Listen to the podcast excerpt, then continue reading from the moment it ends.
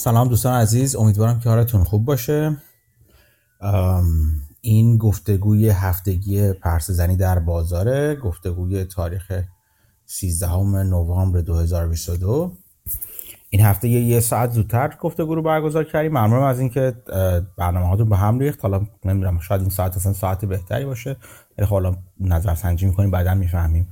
دلیلش اینه که یک مناظره برگزار میشه که توی گروه لینکش رو گذاشتم بین آقای علی مهدوی که از دوستان ما هستن. قبلا مهمون پادکست هم بودن. و آقای کلاهی از شرکت سراوا. در مورد فضای استارتاپی. به خاطر همین حالا شاید یه خورده بیشتر در موردش صحبت کنیم توی گفتگوی امروز. به همین دلیل چون من دوست داشتم مناظره رو آنلاین ببینم لینکش رو هم گذاشتم توی گروه البته. به همین دلیل گفتم که اگر ممکن باشه امروز جلسه رو یه ساعت زودتر برگزار کنیم. به حال ممنونم که تشریف آوردیم این گفتگو ضبط میشه و بعدا در پلتفرم های پادگیر تو همین هفته آینده سعی می‌کنم خیلی زود پخش بشه که دوستانی که الان حضور ندارن بتونن بشنون. چت ها هم که همونطور که می‌بینید آزاد هست. اگر سوالی داشتید اونجا بپرسین. فرمت گفتگو هم فرمت آزاد هست. شکل آزاد هست برای من. اگر سوالی چیزی خواستین بپرسید یا نظری خواستید اونجا بگید. دیگه اونایی که می‌شناسن گروه رو می‌دونن و این گفتگو رو می‌دونن که تقریبا ما هر هفته دور هم جمع میشیم. راجع به مسائل روز اقتصاد صحبت می‌کنیم راجع به مسائل روز بازار یا ممکن مسائل روزم نباشه. راجع به مسئله بنیادین بازار باشه اصولا. با هم دیگه صحبتمون گپ می‌زنیم و همین هیچ چیز عجیب و غریبی نیستش. برنامه خیلی خاصی نداره. مگه بعضی وقتایی که مثلا من راجع به موضوع خاصی می‌خوام صحبت کنم که اون با شما در میون می‌ذارم نظر شما میشنوم. اونایی که توی گروه توی کلاب هاست دارن میشنون الان زنده این رو بالا یه لینک وجود داره که اون لینکی که مجموعه کارهایی که ما تحت عنوان پرس پادکست پرس زنگ در بازار انجام میدیم.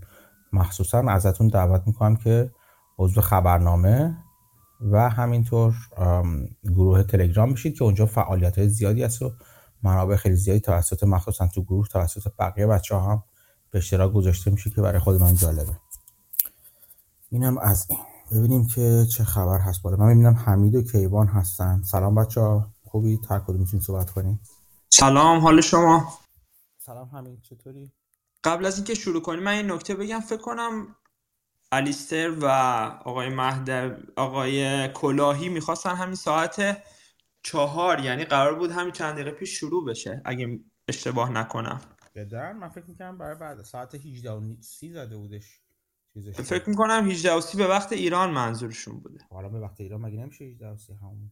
آره دیگه میگم برای الان برنامهشون بود که چند دقیقه پیش شروع بشه ولی هنوز شروع نشده. می‌خواستم بگم که اگه می‌خواستی مستقیم گوش بدی که نمیبایستی اصلا شروع می‌کردی الان. خب چی ساعته من عقب جلو بود. مهم نیستش اب نداره. دیگه الان اومدیم شروع کردیم. حالا من بعدا غیر زنده گوش میدم. بچه ها میگن صدا ضعیفه. الان صدا بهتر شده. امیدوارم بهتر شده باشه. خب من می‌بینم مسعود هم اومده. چطوری مسعود؟ خوبی؟ سلام مرسی. شما چطورین؟ من خوبم ممنونم. چه خبرها؟ خبرم که بسیاره دیگه. از کریپتو بگیرین تا هر جا برین خبر بوده این هفته. آره همینطوره همینطوره. من فقط یه اول کار به به در واقع سنت که نمیشه خیلی طولانی نیستش. ولی خب به, به روال این چند وقت اخیر یادی کنم از مردمی که دارن تو ایران هر کدوم به نحوی دارن تلاش می‌کنن و برای مبارزه می‌کنن برای آزادی. مخصوصا راجع به حسین رونقی که چند روز پیش نامه جعفر پناهی و احسان رسولوف محمد رسول بخشید. بیرون اومده بود در وضع وخیم حسین رونقی تو زندان که خیلی خیلی تاثیر برانگیزه و خیلی وضعیت خطرناکی داره. همونطور که می‌دونید اعتصاب خیلی وقت اعتصاب خوش کرده و فکر می‌کنم می‌خواد اعتصاب تر رو هم همین امروز فردا شروع می‌خواست بکنه. خیلی اوضاع خطرناکی داره با اینکه قرار بوده قرار بازداشتش رو به وسیقه تبدیل کنن و گفته بودن کار می‌کنن و خود خانوادهش اعلام آمادگی کردن برای اینکه قرار بازداشتش رو وسیقه برش وسیقه بذارن و موقتا بیرونش بیارن. ولی این کار رو نکردن و از نظر من کاملا کمر به, هم به کمر بستن به قتلش و یکی از شجاعترین آدمایی که من دارم می‌بینم و می‌شناسم. من حسین رونقی از نزدیک نمی‌شناسم و خیلی هم از نزدیک دنبال نکردم کارشو. مثل شما تو اخبار و اینا ولی شجاعتش واقعا ستودنیه این آدم. امیدوارم که اتفاق بدی براش نیفته و این این جزو بدیهی ترین بدیهی ترین حقایقه که در زمان بازداشت هر اتفاقی برای فرد بازداشت شده بره بیفته کاملا مسئول مستقیمش اون حکومت و اون ارگان و نهادی که او رو بازداشت کرده. کاملا.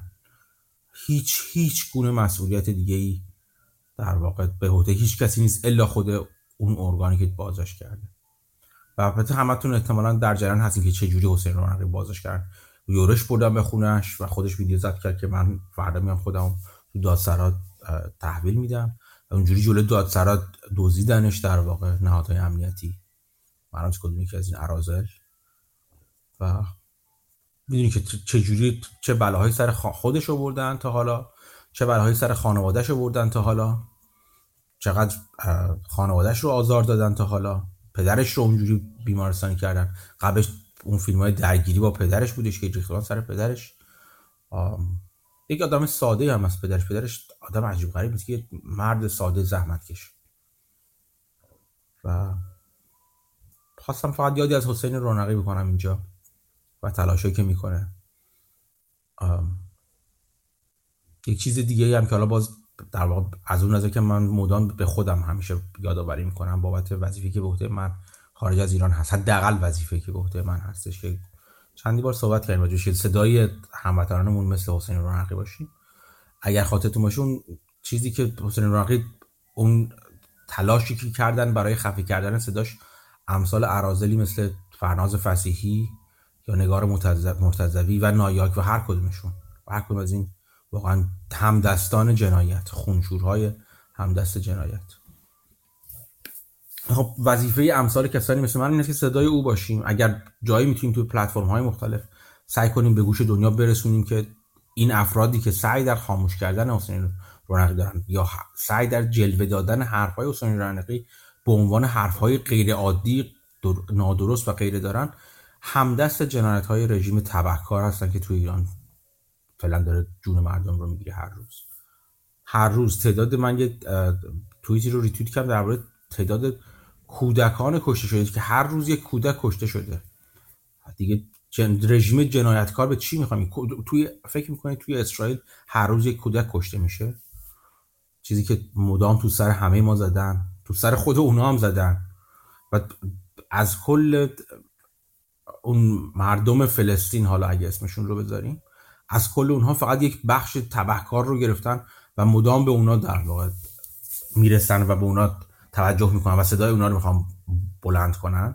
در حالی که این همه مردم دیگه هم داره فلسطین کسانی که می‌خوان زندگی کنن کسانی که شرایط دیگه ای رو می‌خوان صدای اونا رو هم خفه می‌کنن. هم مستقیم هم توسط ارازل در واقع نایب خودشون مثل حماس و غیره. بگذاریم. همین خواستم فقط یادی از حسین رونقی بکنم. به شما هم یادآوری کنم حسین رونقی رو. به شما هم کودکان کشته شده هر روزه این روزها رو یادآوری کنم و بگم که وظیفه بزرگی به عهده ما سعی کنید صدای این آدما باشید. حداقل حداقل. در مورد این صحبت کردیم بازم. خب.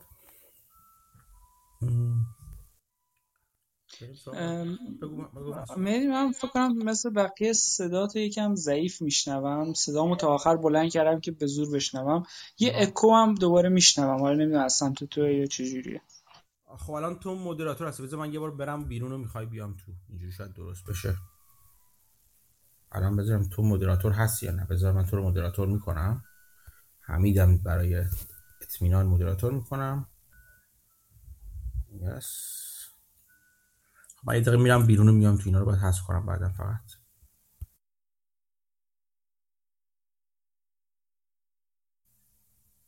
خب الان صدا بهتر شده؟ همون جوریه. فکر کنم نمی‌دونم فاصلت از میکروفون زیاده یا انگار چیزی جلو میکروفونته یا تنظیماتش عوض شده.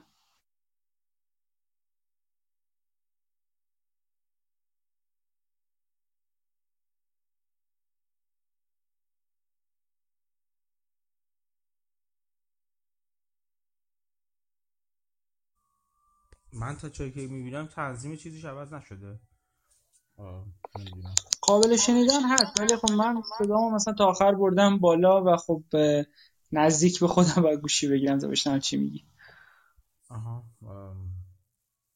نمی‌دونم من رو میرم شبکم هم خوب هست. همه چی خوب هست. نمی‌دونم چه, چه اشکالی داره. امیدوارم که ببخشید. من سعی می‌کنم بلندتر حرف بزنم.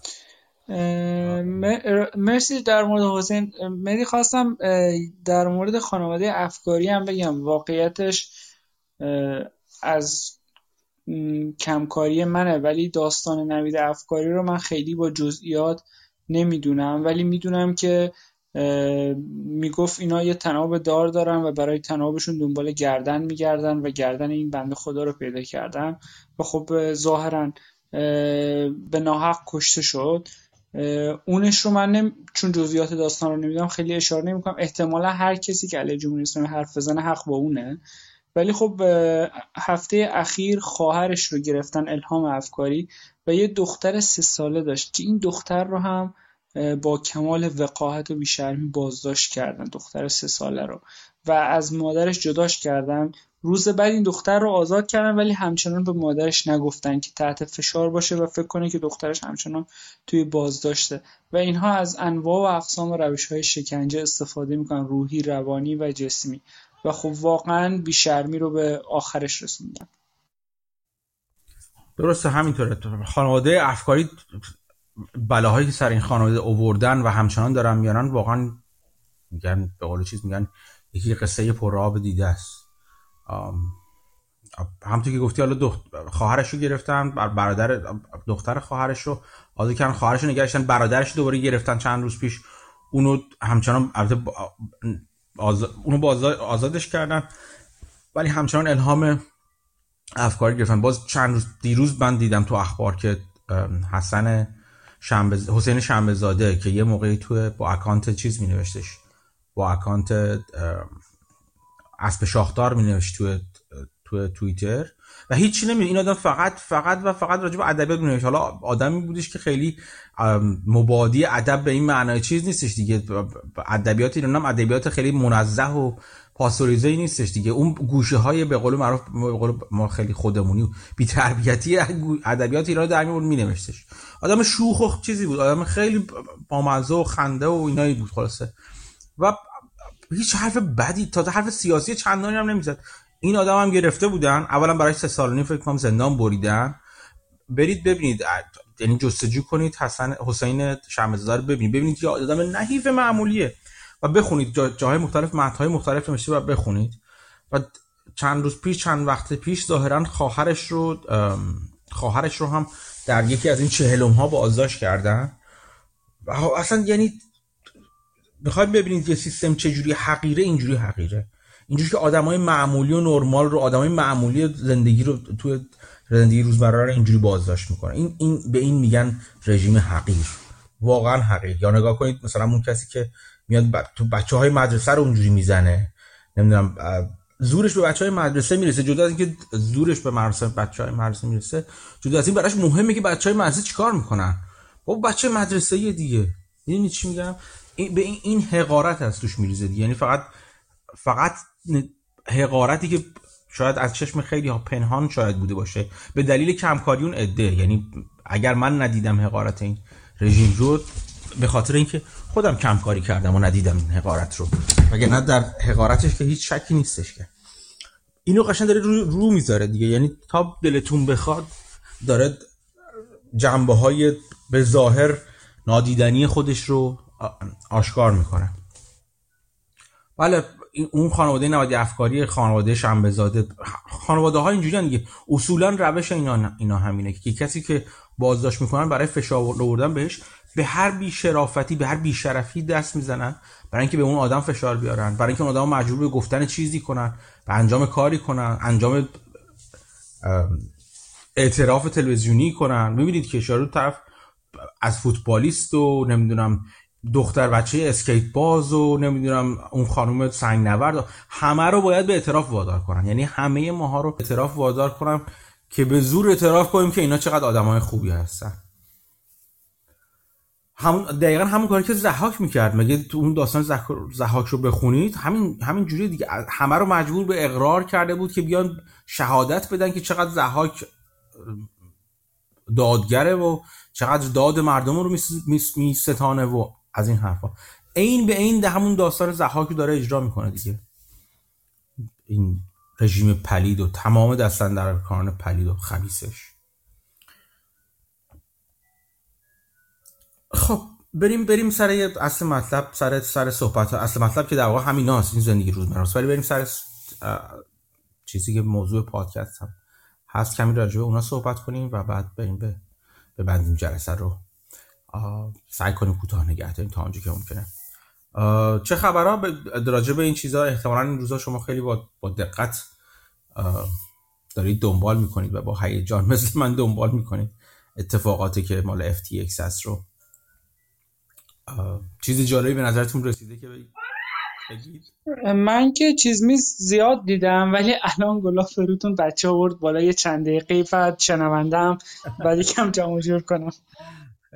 خیلی خیلی زنده باشه آره این این روزا راجع به FTX داریم زیاد میشنویم دیگه. این سام فرید سام بانکمن فرید که در واقع مدیر عامل بنیانگذار FTX بوده FTX.com بوده و FTX US بوده و بعد از اون ور Alameda رو داشته که اون hedge fund ی هستش یا اون fund اون صندوقی هستش یا اون شرکتی هستش که کار آربیتراژ کریپتو رو غیره انجام میده. این روزا دیدیم که چجوری در عرض چند روز از ثروت چندین میلیاردی خودش تقریبا به صفر رسید.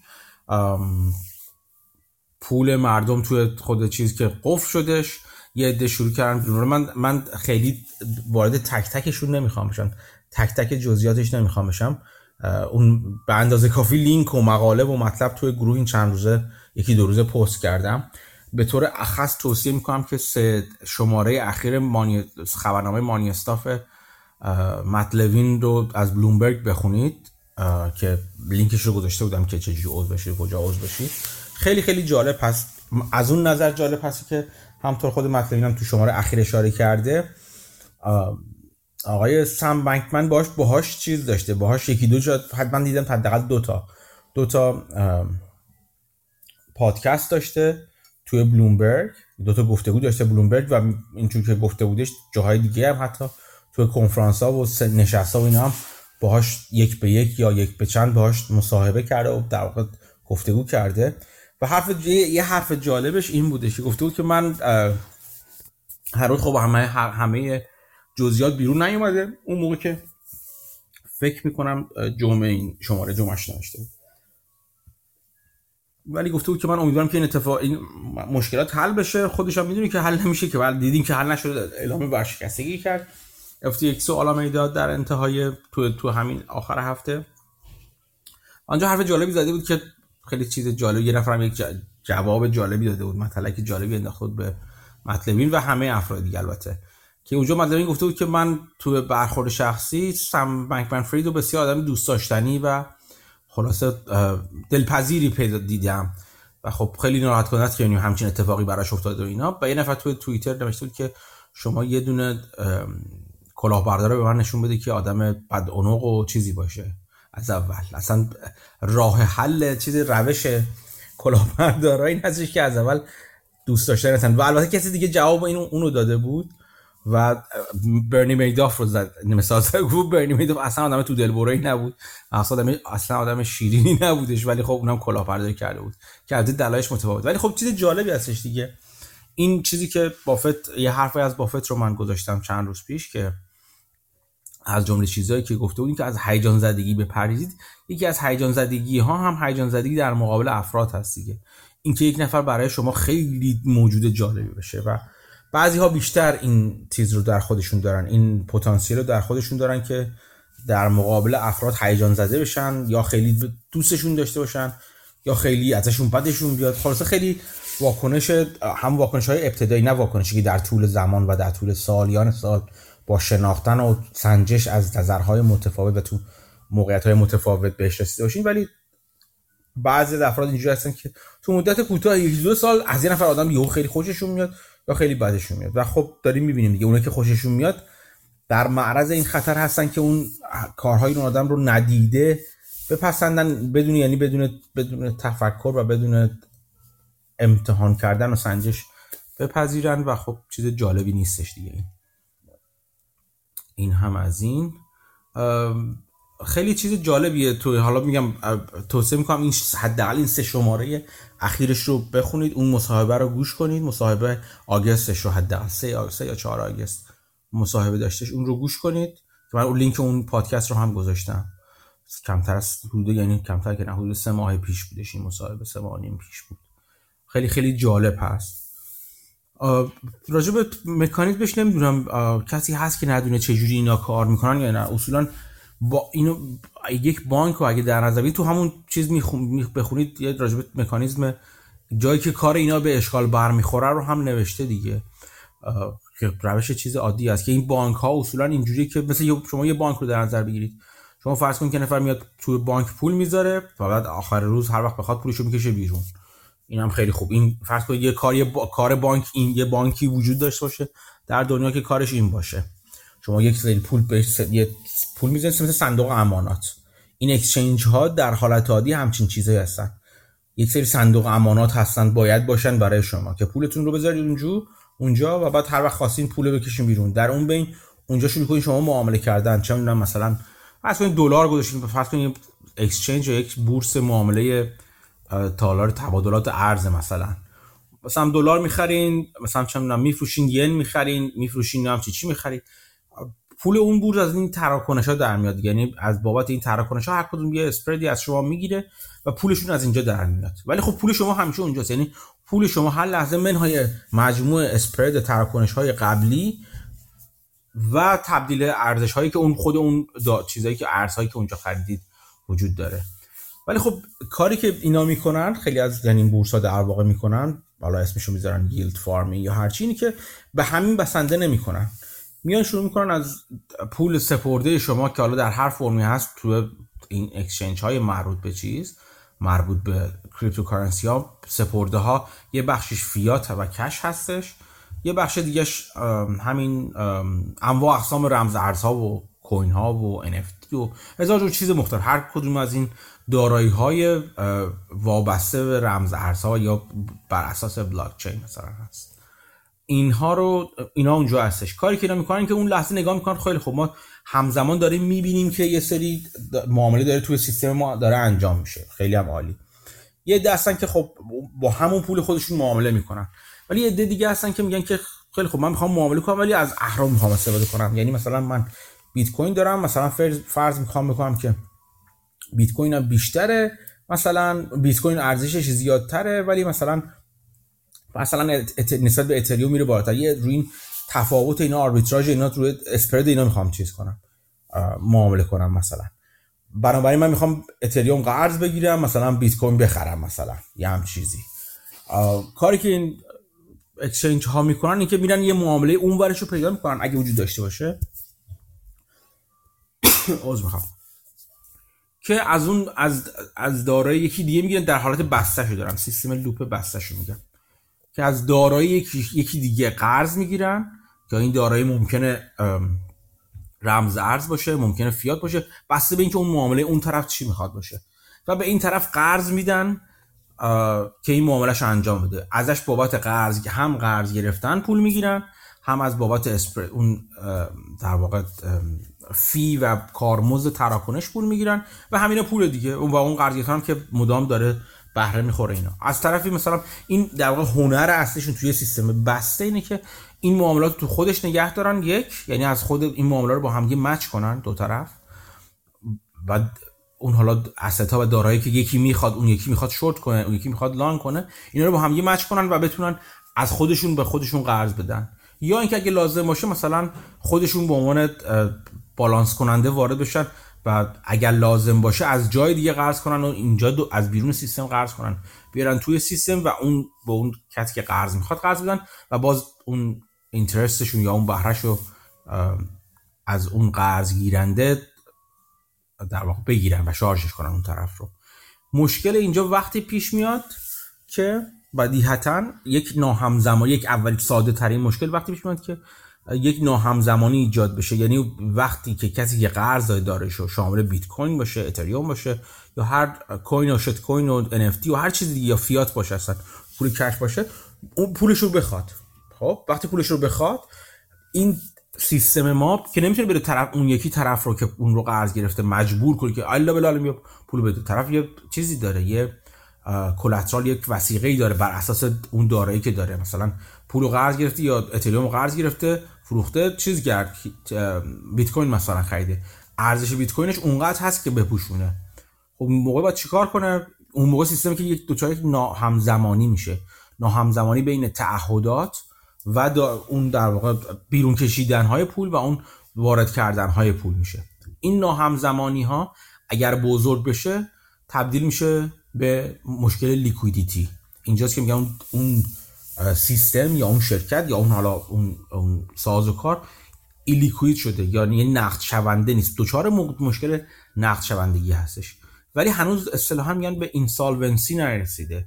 یعنی هنوز اینجوری نیستش که دارایی‌هاش مجموع ارزش دارایی‌هاش با ارزش لایبیلیتی‌هاش یا تعهداتش یا بدهکاریاش یکیه یا بیشتر اصلا. دارایی‌هاش بیشتره. خب؟ یعنی می‌تونه بپوشونه ولی داراییش نقد نیست. اینجور وقتا چه اتفاقاتی میفته میاد کارهای مختلفی می‌کنن. مثلا یه bridge loan می‌گیرن که این liquidity این از این چاله بپرن. یک چاله ایجاد شده که میگن ما پولشو داریم بپریم ولی الان پول تو جیبم نیستش. از این به قول معروف میگن مسیر سخت زندگی این لحظه رو میگن عبور کنیم ما.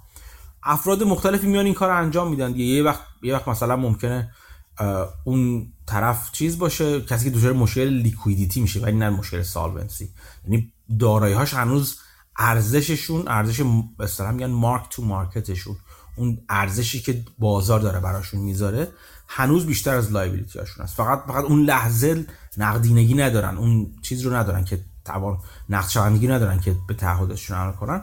میان از یکی پول قرض می‌گیرن از یکی قرض می‌گیرن. حالا هر چی که می‌خوان قرض می‌گیرن.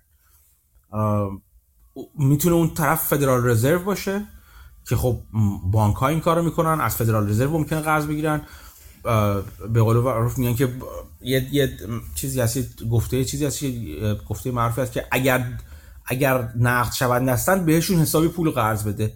ولی تنبیهشون کن بابت اینکه از دارن پول قرض میگن. یعنی یک اینترست ریت بالاتری ازشون بگیر و اون پولشون قرض بده که کارشون انجام بدن. اگر می‌دونی یعنی بانک مرکزی بدونه که اینا مشکل نقد شوندگی فقط دارن. نه مشکل در واقع کلا چیزشون رفته باشه زیر سوال. ارزش داراییاشون رفته باشه زیر سوال نسبت به ارزش تعهداتشون و بدهیاشون یه وقتی ممکنه اون, اون کسی که این کارو می‌کنه اصلا بریج لون یا اون چیزی هستش که اون اون وامی هست که وام پل زننده است که از این از این چاله عبورشون میده در واقع.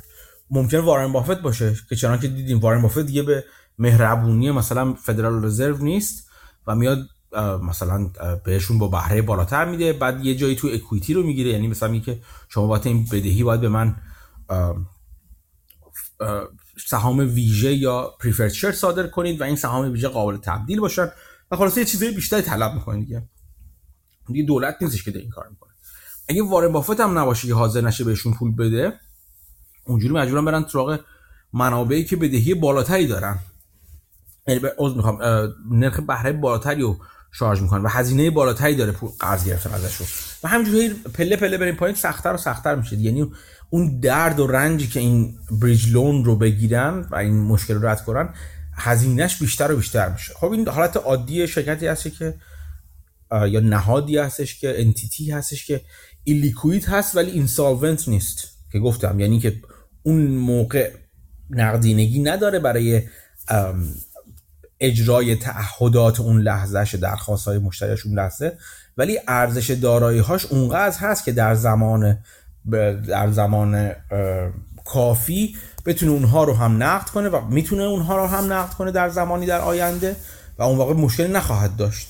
و این به این میگن illiquidity نه insolvency همیشه یعنی این این این وضعیت هست. توی کریپتو اوضاع یکم سختتر و خطرناکتر هستش. مشکل کریپتو این هستش که مشکل کریپتو که مشکل زیاد داره کلا. ولی یکی از مشکلاتی که باعث میشه که این کار bridge loan گرفتن سختتر بشه توش چیز دیگه توش به چشم می‌خوره. یکی اینکه خیلی شرکت هایی نیستن یعنی اون کسایی که حاضر بشن بیان اون بریج لونو بدن خیلی نیستن. یعنی شما اولا که خود اینا بازیگرا بازیگرا خیلی بزرگی نیستن. بازیگرا کوچیکن اغلب به نسبت به چیز اقتصاد دنیا در واقع گردش پول دنیا دارم میگم یعنی خودشون مثلا می‌بینید که مثلا چون بایننس و خود این FTX قبلا 30 و خورده میلیارد دلار رو عدده کوچیکی نیستن ولی در اشل جهانی برای کسانی که به قول معروف liquidity provider هستن برای پول فیات اینا بازیگران کوچیکی هستن. برای خیلی کسی وجود نداره که بیاد این کار انجام بده و بتونه اون نقدینگی رو بذاره وسط و بتونه اینها رو به این bridge بده. نکته بعدی نکته چیزشون هستش نکته خودی کسایی که خب.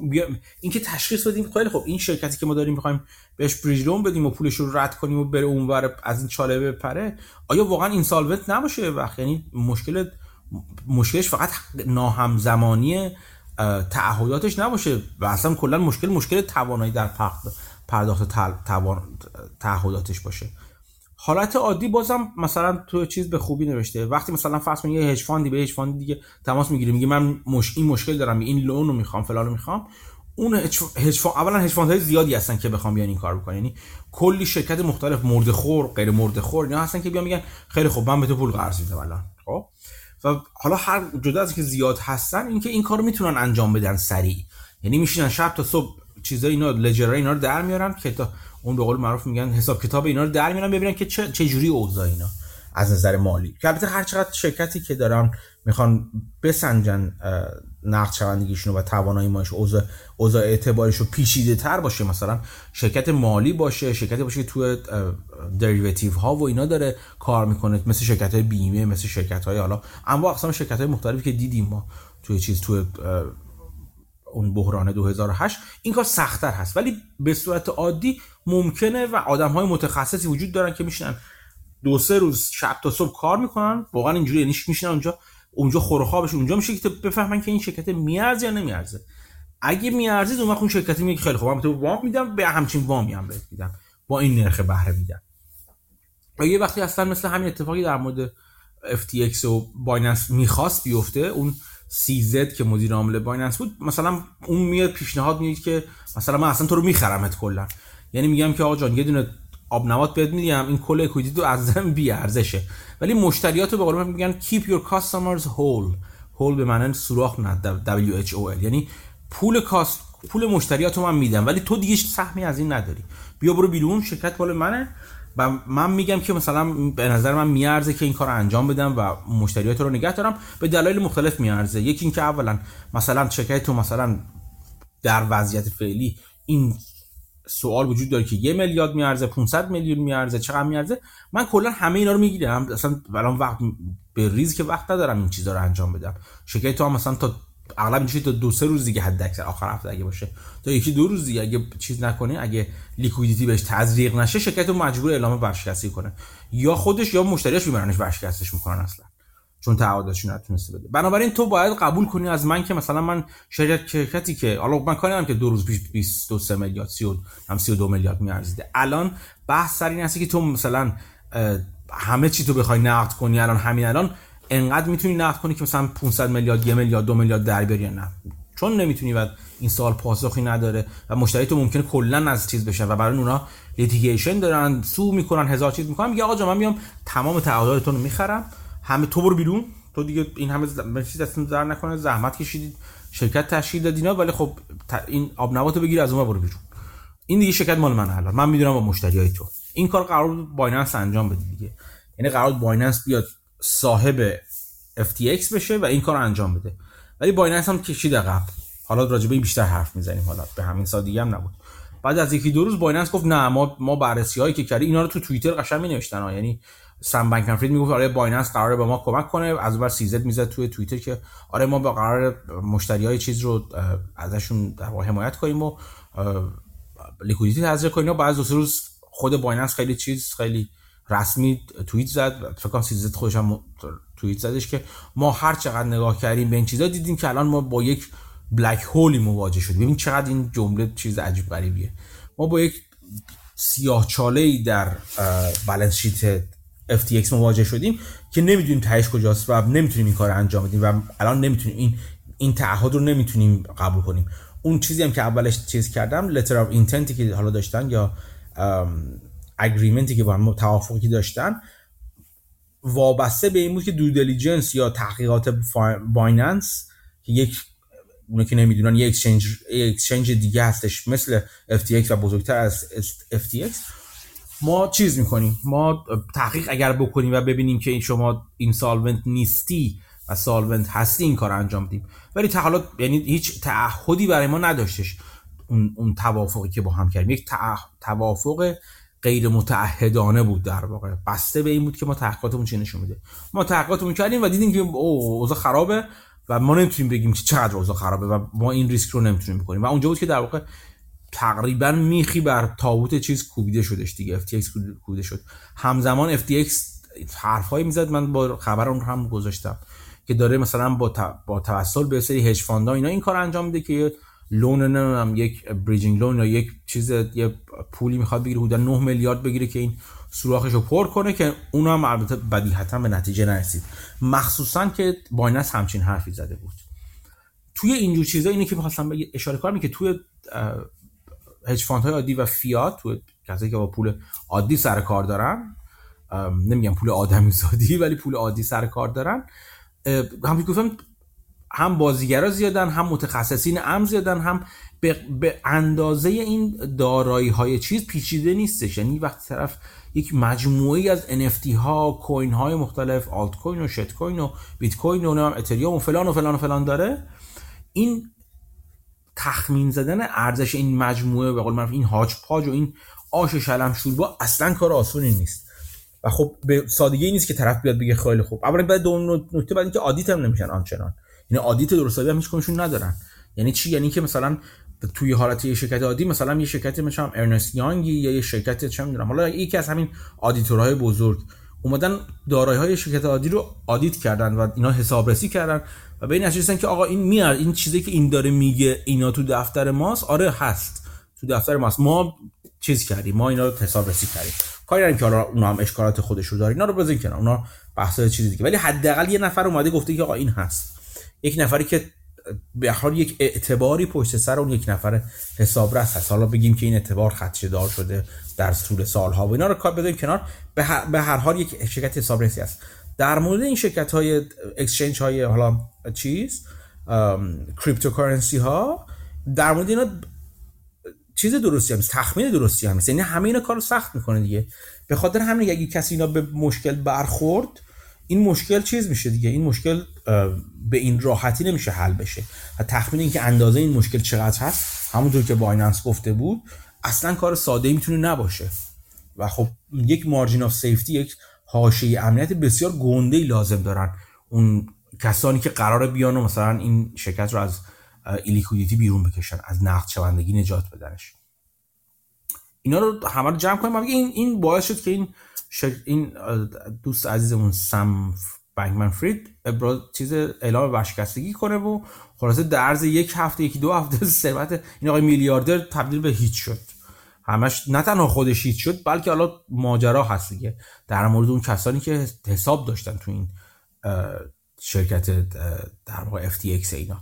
و خب ماجراهای بسیار بسیار جالبی هم اتفاق افتاد یعنی انقدر ماجراهای جالب در هم دیگه اتفاق افتادی که میگم من سعی کردم برای هر کدوم حداقل یک خبر رو بزنم یک سر نخ رو توی چیز بدم توی توی گروه بدم که اگر خواستید برید دنبالشون ببینید چه خبره اینکه حساب های چیز رو قفل کردن ولی از اون بر طبق قوانین باهاماس مجبورن که بتونن از باهاماس پولشون رو بیرون بتونن بکشن. و این باعث شد که شروع کنن یه سری یه سری در واقع NFT و به قیمت NFT 7 دلاری و به قیمت چند میلیون دلاری بخرن برای اینکه بتونن پولشون رو بیرون بکشن. یه سری افراد از طریق چیز باهاماس. بعد که این چیز عادی بود هم که من گفتم من با یکی از دوستانم صحبت می‌کردم که اصلا کارش کارش دقیقا پول در آوردن از همین فرم ها و پلتفرم های cryptocurrency ورشکست شده است. مثلا تو مانت گاکس بود و اینا. اون می‌گفت این چیز عادیه. این این این به خاطر قوانین باهاماس این لوپول و سوراخ عادی که خیلی ها استفاده می‌کنن. ولی اون چیزی که غیر عادی مخصوصا بود در مورد چیز در مورد FTX این بودش که خود بنگمن فرید خیلی فعلا خیلی واضح نگفته تا تا دیروز پیروز که من داشتم نگاه می‌کردم. ولی اینکه یه سری از یه سری دارایی ها رو یه سری از پول ها رو از از FTX به آلامیدا منتقل کرده به اون هج فاندی که اون هم مال این از بنکمن فری هستش منتقل کرده. و این این انتقال رو توی دفاتر FTX به درستی ثبت نکرده. یعنی با اینکه به نظر می‌رسه یک پولی منتقل شده به آلامیدا ولی این پول منتقل نشده به آلامیدا در واقع. یکی این بوده این این این مشکل زا هستش. یعنی این ممکنه باعث بشه این آدمو به عنوان کلاهبردار بگیرن نه به عنوان کسی که دیدین من این سیستم رو نتونستم استیبل نگه دارم. سیستم از پایداری افتاد.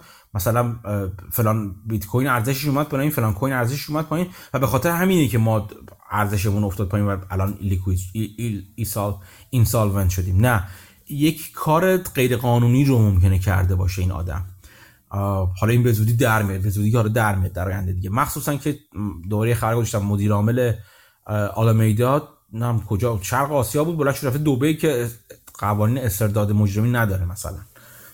خب این این چیزایی نشون میده که به قول معروف فاول پلی اینجا وجود داره. یعنی یک یک یک کار غیر قانونی و نادرستی به نظر می‌رسه که اینجا انجام شده. فقط اینجوری نبود که یک سیستم استیبل نشه از استابیلیتی بیفته. که حالا می‌گفتن که می‌گفتن که یک جدای از این یک نکته جالب دیگه هست که خود چیز خود FTX مثلا هم تو FTX هم آلامیدا هر دوشون یک مقدار زیادی از بالانس شیتشون یعنی در واقع دارایی هاشون بر مبنای یک کوین FTT بوده که کوینی بوده که خود FTX صادر می‌کرده. و خب این وقتی ارزش میفته ارزش دارایی هم میفته پایین دیگه. و این ارزش چرا افتاده؟ چون بایننس فروخت. اعلام کرد می‌خوام بفروشم و شروع کرده فروختن اینا. یعنی لگدی بوده که در واقع سیزد و بایننس از اونور می‌گفتن که زده به این. حالا این خیلی واضح نشده ولی این این این دعوا خیلی وقت وجود داره دیگه بین این دوتا. و اصلا یک صحبت بود که مثلا می‌گفتن که سم بانک فرید برای خودشیرینی رفته بودی مثلا برای چیز برای رگولیتورها مخصوصا سی اف تی سی زیرا به بقیه رو زدن که آره اینا مثلا چیز اینا ما خیلی فرق داریم با اینا ما پول مشتریمون رو معامله کنیم درگیر داشته می‌کرد ولی ما معامله نمی کنیم و اینا بقیه اینجوری ما این فرق داریم و خلاصه میگل من میگن که چیز کرده دیگه. در مورد بقیه shit talking کرده دیگه. در موردشون بد گفته و خودشونو خودشو عزیز کرده و خودشو خوشگل نشون داده در حالی که و این و این باعث عصبانیت مثلا بایننس شده و بایننس لگد بدی بهش زده اینجوری. چون مقدار زیادی همین coin های FTT رو داشته گفته FTT ها رو می‌خوایم بفروشیم همه رو. و خب این این عملا باعث پایین رفتن قیمت FTT میشه. قیمت FTT که بره پایین. چون مقدار زیادی از balance sheet چیز رو balance sheet آلامیدا رو و مهمتر از اون بایننس رو تشکیل میده این هم همینطوره. این هم قیم... چیز ارزش اونها میفته پایین و اینجاست که این اینسالونسی بیرون می‌زنه. همین تهدیدش کافی که این کار بکنه. و به همین دلیل اصلا یک یک در واقع چرخه بسته ارزش گذاری اینجا وجود داره که چرخه خطرناک هستش. مطلبین بهش میگه بلک ماجیک بهش میگه بلک ماجیکی که جادوی سیاهی که بانک ها ازش باید حذر کنن و می‌کنن. ولی این این FTX این کار انجام دادی. که چی؟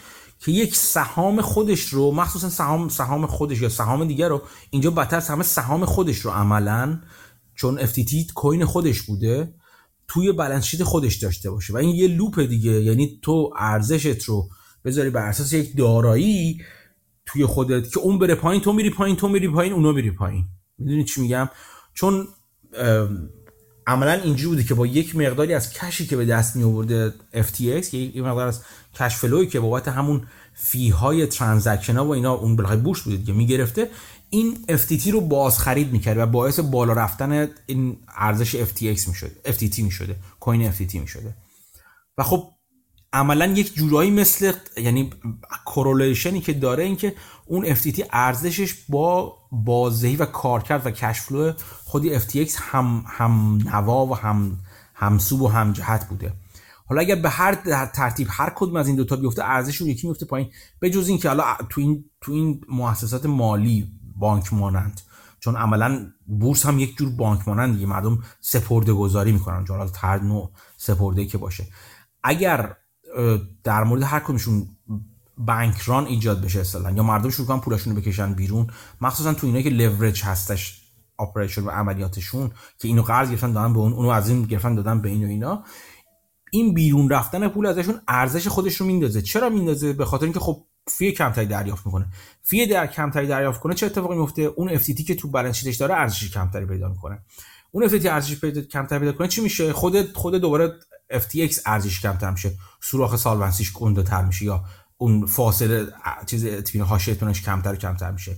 این اتفاق بیفته چی میشه؟ مردم کمتر اعتماد می‌کنن. مردم دوباره پولشون می‌خوان بره بیرون بکشن. این لوپ یک چیز دیگه. به قول من میگن داونوارد اسپیرال این این خودشو مثل یه گردابه اینو به غر می‌کشه. اتفاقی در مورد این چیزم افتاد.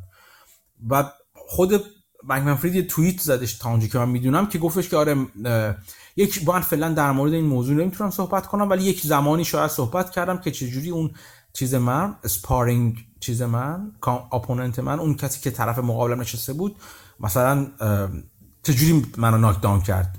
همه چی به ما بستگی نداشت و به اونم بستگی داشت. ویل پلید یعنی خوب چیز کردی خوب بازی کردی دست رو. که به نظر مثل بدیهتا این داره به سیزد و بایننس اشاره می‌کنه دیگه. یعنی وارد یک بازی شد که بایننس یک کاری هم کردن که بایننسی که خودش از طرفی حالا معلوم خواهد شد. با اعلام اینکه می‌خواد FTT رو بفروشه باعث پایین اومدن این شروع این ماجرا شد و بعد به دردسر انداخت FTX و بعد اومد گفت خب ما میخرمش. خب تا اینجا میگن که خب تا اینجا خیلی کار پلیدی کرده که مثلا سهام یکی شورت کرده باشه بعد بخواد بره بخره. حالا میگیم عملا مثل سهامش میمونه دیگه وقتی بخواد FTT رو بفروشه. بخواد سهام یکی شورت کرده باشه بخواد بره بخردش و بزخریش کنه تا اینجا خب بنزگاوی اوضاع خراب هستش یه چیز غیر اخلاقی یعنی معمای اخلاقی اینجا وجود ممکنه داشته باشه. و از اون بدتر بره نگاه کن نه نمیارز هیچ هیچ این اوضاعش خیلی خرابتر از ایناست. اونجاست که دیگه هیچ کس نمیاد به اینو بخره دیگه. یعنی یه جوری رفته نه تنها اینو انداخته به به هچل انداخته بلکه رفته بهش نگاه که نه این اونقدر هم که حتی ممکن بود بخوایم بخریم اونقدر هم نمیارزه خب بدیهتا تو اون فاصله کم یکی دو روزه هیچ کس جرئت نمی‌کنه بهش نزدیک بشه دیگه به این دارایی نزدیک بشه. خب میخ رو بر تابوت FTX زده. و البته خود میخ رو بر تابوت خودش اول زده به خاطر اینکه همچین ساختاری رو برای خودش تشکیل داده. و بنا گذاشته خاصه خیلی ماجرای جالب است. یعنی از هر طرفش بخواین شما به, به این ماجرا وارد بشین کلی درس داره برای یاد گرفتن. از مکانیزم های مختلف از نظر بخش روانیش از نظر خطرناکی در مورد سرمایه گذاری روی دارایی که شما نمی‌دونید واقعا توش چه خبره. خیلی این این این این ماجرا مثل تمام ماجرایی که این چند ماهه داره اتفاق میفته و اتفاق خواهد افتاد به نظر من کلاس درس بزرگی می‌تونه برای برای من و شما باشه. اگر که اونقدر چشمامون رو باز کنیم که بتونیم درس بگیریم. کلا میشه گفت ما شاید میشه گفتش. آدم های خوشوقتی هستیم. از این نظر که در یک دوره از بازار داریم زندگی می‌کنیم که انقدر تراکم اتفاقات مختلف و تکان دهنده و بزرگ داره میفته و آموزنده که می‌تونیم یک درس های بسیار زیادی برای آیندهمون بگیریم. اگه زنده از این پس این اتفاقا بیرون بیایم. یعنی اگر نابود نشیم و بیرون بیایم نظر مالی مرد منظور منظور هست البته. از اون ور می‌تونیم با درس های بزرگی بیرون بیایم و می‌تونیم آدمای موفق بشیم از این درس ها استفاده کنیم. تک تک این درس ها واقعا با ارزشه. و این این چیزم خیلی مهمه. واقعا این عکس این عزیز خیلی جالب بود برام. که این عکس بکمن فرید رو می‌ذارن و میگن که اینقدر نگین. This time is different. که این دفعه فرق داره. هیچ چیز جدیدی در دنیا اتفاق نمیفته. چنانکه داریم می‌بینیم اتفاق نمیفته دیگه. ولی خب این لطف تاریخ به ماست که مدام این درس ها رو برای ما تکرار می‌کنه که اگه یک جلسه رو حاضر نبودیم 2007 حاضر نبودیم. 2018 رو مثلا فرض کنیم حاضر نبودیم با اون والماگدون اگه 2000 اون موقع رو حاضر نبودیم 2016 رو حاضر نبودیم 2008 رو حاضر نبودیم. سر کلاس 2000 رو حاضر نبودیم 1987 رو حاضر نبودیم 1972 رو حاضر نبودیم 1900 چند می‌دونم 29 رو حاضر نبودیم. همینجور مدام داره برای ما چیز می‌ذاره دیگه. داره درس های مختلف رو می‌ذاره برای ما برای اینکه یاد بگیریم. بیشتر بخونید در مورد این ماجرا. سعی کنید اون لینک هایی که براتون گذاشتم رو اگر فرصتش رو بکنید برید دنبالشون و بیشتر بخونید. مطمئنا کلی جزئیات بیشتر و دقیق تری در خواهد اومد. من چیزی که گفتم تا حساب دو سه روز یکی دو روز پیشم بود که دنبال کردم این ماجرا. تو همین یکی دو روزه احتمالا با سرعت زیادی داره اتفاق جدید در میاد. به قول چیز فکر کنم ماسک گفته بودش یکی دیگه گفته بود. ملت نشستن پاپ کورن به دست. توی توییتر دارن لحظه به لحظه گزارش چیز پوکیدن چیز رو FTX رو لحظه به لحظه دارن تماشا می‌کنن اینا. و واقعا همین جوری هستش. مثلا از یعنی جذابیت پلتفرم مثل توییتر از این نظر یکیش بر من همین هست دیگه. یعنی واقعا به صورت real time و live می‌تونه آدم این وقایع بزرگ رو دنبال کنه و هم برای سرگرمی البته نمیشه پنهان که سرگرم کننده هستن البته ولی هم مهمتر از اون اگر لایه دوم رو بریم زیرش برای یادگیری. این خلاصه چیزی بود که می‌خواستم راجع به FTX بگم. حتما مطلبین رو دنبال کنید. ماجراهای مختلف این افراد رو دنبال کنید. یه چیز دیگه هم می‌خواستم بگم. اینم اینم بگم و در واقع من صحبتم تمام شد. اگه دوستان صحبتی دارن در مورد FTX یا چیز دیگه بشنویم اینکه بانکمن فرید انقدر به CFTC نزدیک بود. انقدر نزدیک بود و زیر دماغشون داشت همچین کاریو می‌کرد. به نظر من یک یک برد برای SEC حساب میشه. از این نظر که نشون میده که حداقل CFTC که انقدر با دید باز و خوشحال و خندان داره میره به استقبال cryptocurrency ها و چیزهایی که فرم هایی که و شرکت هایی که بر اساس اونها دارن عملیات انجام میدن و دیدش نسبت به دید سخت گیرانه تر و بدبینانه تر SEC اصلا زبان زد خاص عام هست و این باعث شد که مثلا شرکت های مثلا اون ETF معروف چیز مال بیت کوین و اینا اینا دارن شکایت می‌کنن از SEC که میگن ما باید بریم زیر نظر CFTC نه زیر نظر SEC ما کامادیتی هستیم فلان هستیم اینا. یک جورهایی نگاه نشون میده CFTC که زیر گوشش داره می‌بینی که همچین اتفاقی داره میفته اونقدرها هم حداقل مجهز به امکانات لازم نیست برای اینکه واقعا این این به قول فضا رو و این industry رو این صنعت رو صنعت cryptocurrency حالا مجموعش رو بتونه چیز کنه regulate, انجام بده و نظارت قانونی داشته باشه روش. به نظر میاد چیزی که بدبینی های SEC اولا جا داره. دوما شاید اونا اونا هنوز اونا هنوز سوتی بدی ندادن از این در این زمینه حداقل. شاید اونها هم یه روز این سوتی رو بدن ولی هنوز این سوتی رو ندادن. و خب این یه چیزی هستش که کفه ترازو رو به سمت SEC بیشتر سنگین می‌کنه تا و این این هم نکته بسیار بسیار جالب توجهی بودش. دوستان صحبتی؟ یکم من خواستم در مورد ساختار FTT بگم. FTT یه چیز جالبی که داره این کوین من حالا خیلی در جریان نبودم تو همین خبرها می‌خونم آشنا میشم این بود که شبیه سهام بوده برای شرکت FTX چجوری؟ اگه می‌گفت این coin مستقیما صاحبان این coin سهامدار شرکت هستن خب قشنگ می‌شد security و می‌رفت زیر نظر SEC و برای اینکه این اتفاق نیفته اومده بود یه سری پیچ و خم درست کرده بود که از زیرش در بره. مثلا گفته بود که شرکت خودش سهامدار داره. ولی با سود بخشی از سود شرکت شرکت تضمین می‌کنه که این coin های FTT رو buy back می‌کنه. یعنی عملا میشه سهامی مثل فرض کنید سهام برکشایر که وارن بافت هرچی از برکشایر سود در میاره بخشیش رو باش سهام خودش رو buy back می‌کنه. پس عملا ارزش سهام متناسب با ارزش برکشایر میره بالا. FTT هم همچین داستانی قرار بوده باشه که متناسب با ارزش FTX این ارزش قیمت FTT بره بالا. و خب این یعنی عملا یه جور security بوده و می‌خواستن مثلا ارزش این رو بالا نگه دارن. حالا این وسط اون hedge fund Alameda یا همچین اسمی بود با FTX که این روابط رو داشتن اون hedge fund شروع می‌کنه خریدن این coin ها بخش زیادیش. خب شاید یکی از علتاش این بوده که خود سم بنکمن می‌خواسته که قیمت این coin ها رو ببره بالاتر. و از اون این coin ها رو می‌داده به عنوان collateral و خود و از پول قرض می‌گرفته از طرف خود FTX یعنی از طرف شرکتی که exchange انجام میده. پس شرکت FTX پول قرض داده که از پول مشتریاس حساب مشتریاس قرض داده به این hedge fund و به جاش collateral coin FTT رو گرفته. این وسط خود hedge fund ه هم بخش زیادی از balance sheet ش سه و خورده billion حداقل این coin ه رو داره و خب اگه قیمت این coin بره پایین دو تا اتفاق میفته. یکی اون hedge fund ه insolvent میشه و یکی اون collateral ی که FTX داره عملا بی ارزش میشه و اون پوله از دست رفته. و خب اینها ظاهرا یه سری red flag ها بوده از ماهای قبل هم. مثلا یه نفر توی خود FTX یه توییت زده بود که حساب هایی که اونجا هستن insurance داره مثل حساب های بانک. اون اسم insurance رو گفته بوده که بعد به مشکل خورده بودن که شما همچین ادعای حق نداریم بکنید چون این حساب های insurance رو نداره. یا شروع کرده بودن به اینفلوئنسرها می‌گفتن که اینا تبلیغ کنن به طرفدارانشون که نگاه می‌کنن مثل یوتیوبرها و اینا که بگن پولاتون رو توی cold wallet نگه ندارین coin اتون رو بفرستین توی FTX و اونجا safe ه و هیچ مشکلی نخواهدش همه اینا نشون میده که FTX مشکلاتش از چند وقت پیش شروع شده و لزوما این یکی دو هفته اخیر نبوده. و خب این وسط Binance هم با FTX مشکل داشته چون ظاهرا همونجور که آمدی گفت این سم بنکمن خیلی نزدیک بوده به سیاستمدارها خیلی از وقتها رو تو واشنگتن بوده و دنبال قوانینی بوده که به نفع خودش و به ضرر رقیبانش باشه. یعنی دنبال این نبوده که صرفا اینداستری رو رگولیت بکنه.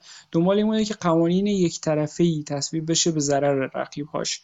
و خب بایننس هم ظاهرا رئیسش اصلا یه توییت زده بود خود سم که این رئیس بایننس می‌تونه اصلا بیاد تو واشنگتن. یعنی می‌خواست بگه که یا اجازه نداره اصلا بیاد اونجا یا تعقیبه به خاطر یه گزارشی هم که SEC هم تحقیقاتی داشته راجبش می‌کرده. و خب داشته از این استفاده می‌کرد این وسط بایننس بو برده بوده به این ساختار مشکل داره FTX و اعلام می‌کنه که من 500 میلیون از 500 میلیون کوین FTT رو می‌خوام بفروشم. خب 500 میلیون دلار لزوما مبلغ خیلی بالایی نیست ولی اتفاقی که میفته با گفتن این خبر یعنی نیومده این کوین رو بفروشی که قیمت رو بیاره پایین اومده اعلام کرده می‌خوام بعدا بفروشم. و خب این باعث شده که یکی دو روز بعدش آخر هفته یو 5 بیلیون دلار تقاضای ردمشن اومده توی اکسچنج FTX و اینا خودشون کلا 10 میلیون دلار ظاهرن 9 10 میلیون دلار پول مردم دستشون بوده تو حساب مختلف و یه billion دلار ظاهرا داشتن که این liquidity رو meet بکنن.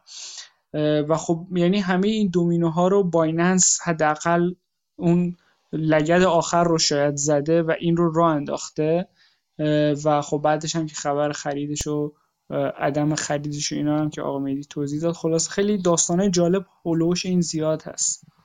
من یه چیز اولا 10 میلیارد داره درست من فکر میلیون میلیارد داشته با هم لغزش کلامی داشتش محسود 10 میلیارد اینا چیز داشتن 10 میلیون.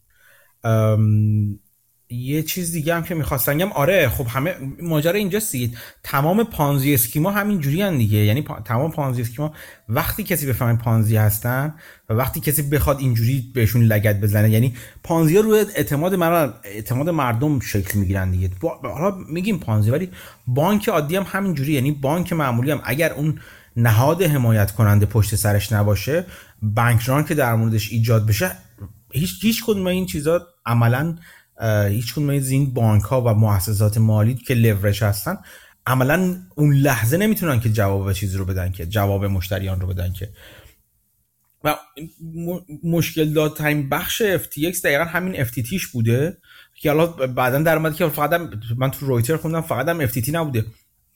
یه چیز دیگه هم یه کوین دیگه هم چون اسمش سروم بوده. یعنی اون دیگه خیلی خنده است که وقتی اینو میری توی بالانس شیت خودت و دارایی تو بر اساس اون می‌ذاری خب این ریسک وجود داره که هم متلاطم بشی هم بد جوری متلاطم بشی و اگه کسی اون رو زیر سوال ببره به هر طریقی عملا روی سلامت و بقای تو تاثیر بذاره دیگه. این خیلی ماجرای جالبیه تو تو FTX این سم بنکفرید مسعود خیلی اشاره خوبی کرد در مورد چیز واشنگتنش اینا نزدیک بودن به رگولیتورها و و قانونگذارا توی کنگره رفته بوده و مثلا دیگه به خدمت شما عرض کنم که اصلا کلا پدر مادرش هم که از این اکتیویست اکتیویستا بودن و خیلی حالا به جاهای دیگه هم رفت میدن که حالا من خیلی وارد اون ماجراها نمی‌خوام بشم.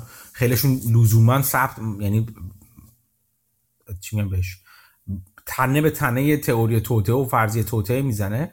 ولی این نزدیک بودنش به قانونمدارا که این که عملا خیلی رک و صریح در مورد تلاش برای لابیگری حالا خودش خودش میگه به نفع اینداستری کریپتو چیز می‌ذاره بلاک چین و اینا حرف می‌زده. ولی اینکه اینقدر رو و خودش به عنوان نماینده لابیگری این اینداستری معرفی کنه خیلی حرفای گنده دیگه. خیلی حرفای گنده ای هستش. و خب دیدیم که چه اتفاقاتی هم بعدش افتاد. روزو تو چت نوشته در مورد wood elf هم بگین این حالا من چیزی که می‌تونم و میگم یه چند کلمه این یه trader ی بوده که دو سال توی توی یه جا trader بوده بعد میاد اینجا توی این hedge fund شروع می‌کنه فکر کنم مسئول risk management تو اینهاش هم بوده. میاد و می‌گفت تو خود صحبتاش بوده که من ناراحت بودم که دو سال تجربه خیلی کمیه ولی وقتی اومدم تو این Alameda این hedge fund ه خوشحال بودم چون خیلی اکثرا تجربهشون از منم کمتر بود و یکم احساس آرامش کردم. و خب این لباس شبیه الفا میپوشیده طرفدار هری پاتر بوده و سری عکس‌ها و اینا فکر کنم یکی تو گروه هم گذاشت. اینم داستان جالبی که چقدر تیم ناکارآمدی هم تو اون hedge fund بودن.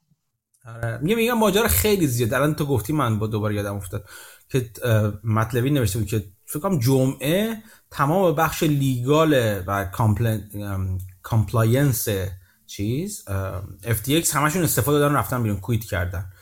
و خب حرف خیلی خنده‌داری هم زده بود دیگه. گفت که اینا برای چی quit کردن به نظر شما؟ اگر ماجرا این بوده باشه که مثلا بیان الان میگن اوه چه اوضاع خراب شد و بخوام برم بیرون. خب این کار زشت و نادرستیه دیگه. چی از کشتی غرق که خودتون زیر نظر خودتون غرق شده که نباید بپرین بیرون الان. ولی اگه ماجرا این بوده که مثلا سم بنک فرید اومده بهش گفته راستی من این این این پولو منتقل کردم از FTX به Alameda به شما هم نگفتم. چون اگه می‌گفتم شما صداتون در میومد اون وقت اینا حق دارن به اعتراض به نشانه اعتراض quit کنن. ولی این که کل بخش legal و compliance FTX جمعه کویت کردن و استفاده دادن خیلی چیز خندهدار و بامزه است. خیلی جزئیات زیاد داره این ماجرا و تک تکشون ماجرای خندهدار و هم مفرح هم گریه آور بسته به اینکه کجای ماجرا وایساده باشین وجود داره. این این دوباره همون ماجرا من تو توییتر نوشتم. یک درس حداقل یک درس داشته باشه برای کسانی که حالا کار کریپتو کارنسی انجام میدن همینه دیگه. این این حداقل چیزی که باید بفهمن حداقل چیزی که باید بفهمن. چیز زیادی باید بفهمن ولی حداقلشه. آقا جان رمز ارزش تو کولد والتت نگه دار توی والت خود نگه دار. نده دست این اکسچنج ها. هر چقدر بیان تعهد بدن که نه ما فعلی ما بلیم و اینا. تو جیب پولت تو جیب خودت نگه دار حالا اگه اسمشو پول بشه گذاشت. این حداقل چیزی که باید فهمیده باشن. امیدوارم که فهمیده باشن و مطمئنم که نفهمیدن. خود سی او هم استعفا داده و ظاهرا چون بورد دیرکتوری وجود نداره اصلا معلوم چه مکانیزمی است که سی او جدیدی بیاد که اصلا این پروسه بانکراپسی انجام بشه. یعنی کامل یک کشتیه که آدماش کامل پیدن بیرون دادنش دادگاه و اومدن بیرون و گفتن خداحافظ. آره، کلا خیلی ماجره خنده داریه در مورد چیز در مورد این. یه چیز دیگه من میگم اینو تصورش داشته باشین که شما مثلا FTX خودش نجات دهنده exchange های دیگه بود دیگه تو این چند وقته. اصلا یکی از چیزایی که اومده کن این وارن بافت industry crypto و این فلان بیستانه برای چندمین بار یه وارن بافت یه جدید پیداش کش شده بود. این این بودش که اون exchange هایی که دچار مشکل شده بودن به عنوان خریدار فعالشون وارد می‌شد دیگه. مثلا در مورد بلاک در مورد وویجر دعوا راه بین بین کسانی که توی وویجر بودن که این داره بزخری می‌کنه و فلان و اینا. این خیلی ریلکس گفت آره نه من هدفم نجات مشتریان و بیزان و اینا. این خودش به عنوان کسی که میره اینا رو بزخری می‌کنه و پولو می‌گیره میکش اینا رو چیزای با ارزشتر رو مثلا نگه میداره و اینا شناخته شده بود دیگه. حالا این خود این بنکمن فرید و FTX بیان خودشون آویزون یکی دیگه بشن که تو رو جان هر کی دوست داری بیا ما رو بخر. خیلی اتفاق خنده داریه دیگه. اینم باز دو تا آیتم داره که مرتبطه. یکی این که این که اونا رو میخریده شاید می‌خواسته جلوی اینو بگیره که بازار پایینتر نیاد و خودشون explode نکنن و داشته جلوی اونو می‌گرفته. از یه طرف دیگه ظاهرا از fund های customer اونا هم داشته استفاده می‌کرده برای همین hedge fund دوباره. یعنی اونا رو که می‌گرفته داشته عملا برای نجات خودش از اونا استفاده می‌کرد از customer های اونا که این هم باز داستان عجیب و جالبیه. دقیقا دقیقا. دقیقا همینطوری که میگی تو. خیلی من من تو این چند وقته تو چند تا از یک سری مخصوصا در مورد وویجر یه سری و بلاک فای هر دو. یک سری space های خیلی طولانی و زیاد یعنی تمام اون کسی که نه تمامشون رو تمام کرده چیز اغراقیه ولی خیلی space های چند هزار نفر تشکیل میشه تو توییتر. در مورد مثلا وویجر اینا با اون کسی که تو وویجر پول داشتن والا چیز داشتن والت های والت داشتن تو وویجر اینا اومده بودن مثلا اعتراض می‌کردن. بعد جزئیاتش میاد ببینیم که چجوری داره بزخری می‌کنه یعنی سعی داره می‌کنه بزخری کنه بانکمن فرید و خیلی بعض وقت بحث داد داد می‌شد و داد و هوا خیلی بامزه بود خلاصه. و این وسط یه با یه عده دیگه هم من آشنا شدم که همین چیزایی بودن که مثلا همین کسی که کارشون اصلا این هستش که تو بانکراپسی این چیزا میرن شرکت می‌کنن. بانکراپسی های کریپتو اکسچنج ها شرکت می‌کنن و شروع می‌کنن اون چی میگم بهش؟ اسمش اسمش از ذهنم رفتش. اون چیز مالک حق مال حق مالکیت مشتریان نسبت به دارایشون رو می‌خرن ازشون. میگن که مثلا تو چقدر داشتی؟ مثلا طرف میگه مثلا من 10 کوین 10 تا بیت کوین داشتم مثلا. میگه خیلی خوب 10 تا بیت کوین الان قیمت روزش 20000 تاش. تو که از این چیزی دستت نمیاد. من مثلا ازت دونه مثلا 1000 تا 2000 تا مثلا می‌خرم 2000 دلار می‌خرم. چون مثلا که الانم ممکن هیچی بهت نرسه از اون کوینت یا فلان قد برسه یا چه می‌دونم تو اون موقع که برسه پای... به تو بیت کوین قیمتش ممکنه اومده پایین. خلاص اینا رو می‌خرن این چیزا رو این این ادعاهای این کلیم ها اصلا کلیم این افراد رو روی اون دارایی ها می‌خرن. و بعد خودشون اینا رو جمع می‌کنن اگریگیت می‌کنن به عنوان طرف یکی از طرفین چیز تو اون ماجرای بانکراپسی ظاهر میشن دیگه. و طرف میاد میگه که مثلا مثلا من چم فرضاً انقدر گندم که مثلا یک سوم کل کلیم های مشتریان وویجر رو من خریدم. چند خریدم؟ مثلا یارو یه چیز چند میلیاردی ممکنه مثلا چند میلیون دلار خریده باشه. بعد اگه زنده کنه ببین چه ریترن بزرگی می‌گیره اگر بتونه زنده کنه. خب این خودش تخصص چیز خود دانش و تخصص و چیز تخ... مهارت خودش می‌خواد دیگه. چه جوری این دارایی رو تخمین بدن؟ چه جوری با روند ورشکستگی اینو آشنا بشیم؟ چه کل... چه کارهایی می‌تونه می‌کنه مثلا در مورد همین چیز باهاماسه. اینکه آخرین قطرات نقدینگی و پول توسط یه عده که تو با باهاماسی ها دست بکی کردن از چیز خارج بشه عملا اون کسایی که کلیم ها رو خریدن دستشون خالی می‌ذاره دیگه. یعنی باید بدونی مکانیزم هایی که راه در رو داره مکانیزم هایی که مشتری دیگه می‌خوان پولشون رو در این که حساب ها قفل شده بیرون می‌کنن این رو باید بشناسی دیگه. این خیلی کار چیزی هستش. و اینم اینم بگم اصولا روندهای ورشکستگی در مورد crypto exchange ها هنوز چیز نشده. هنوز fix و در واقع ثبت نشده که طبق اون روند باید ورشکستگی جلو بره.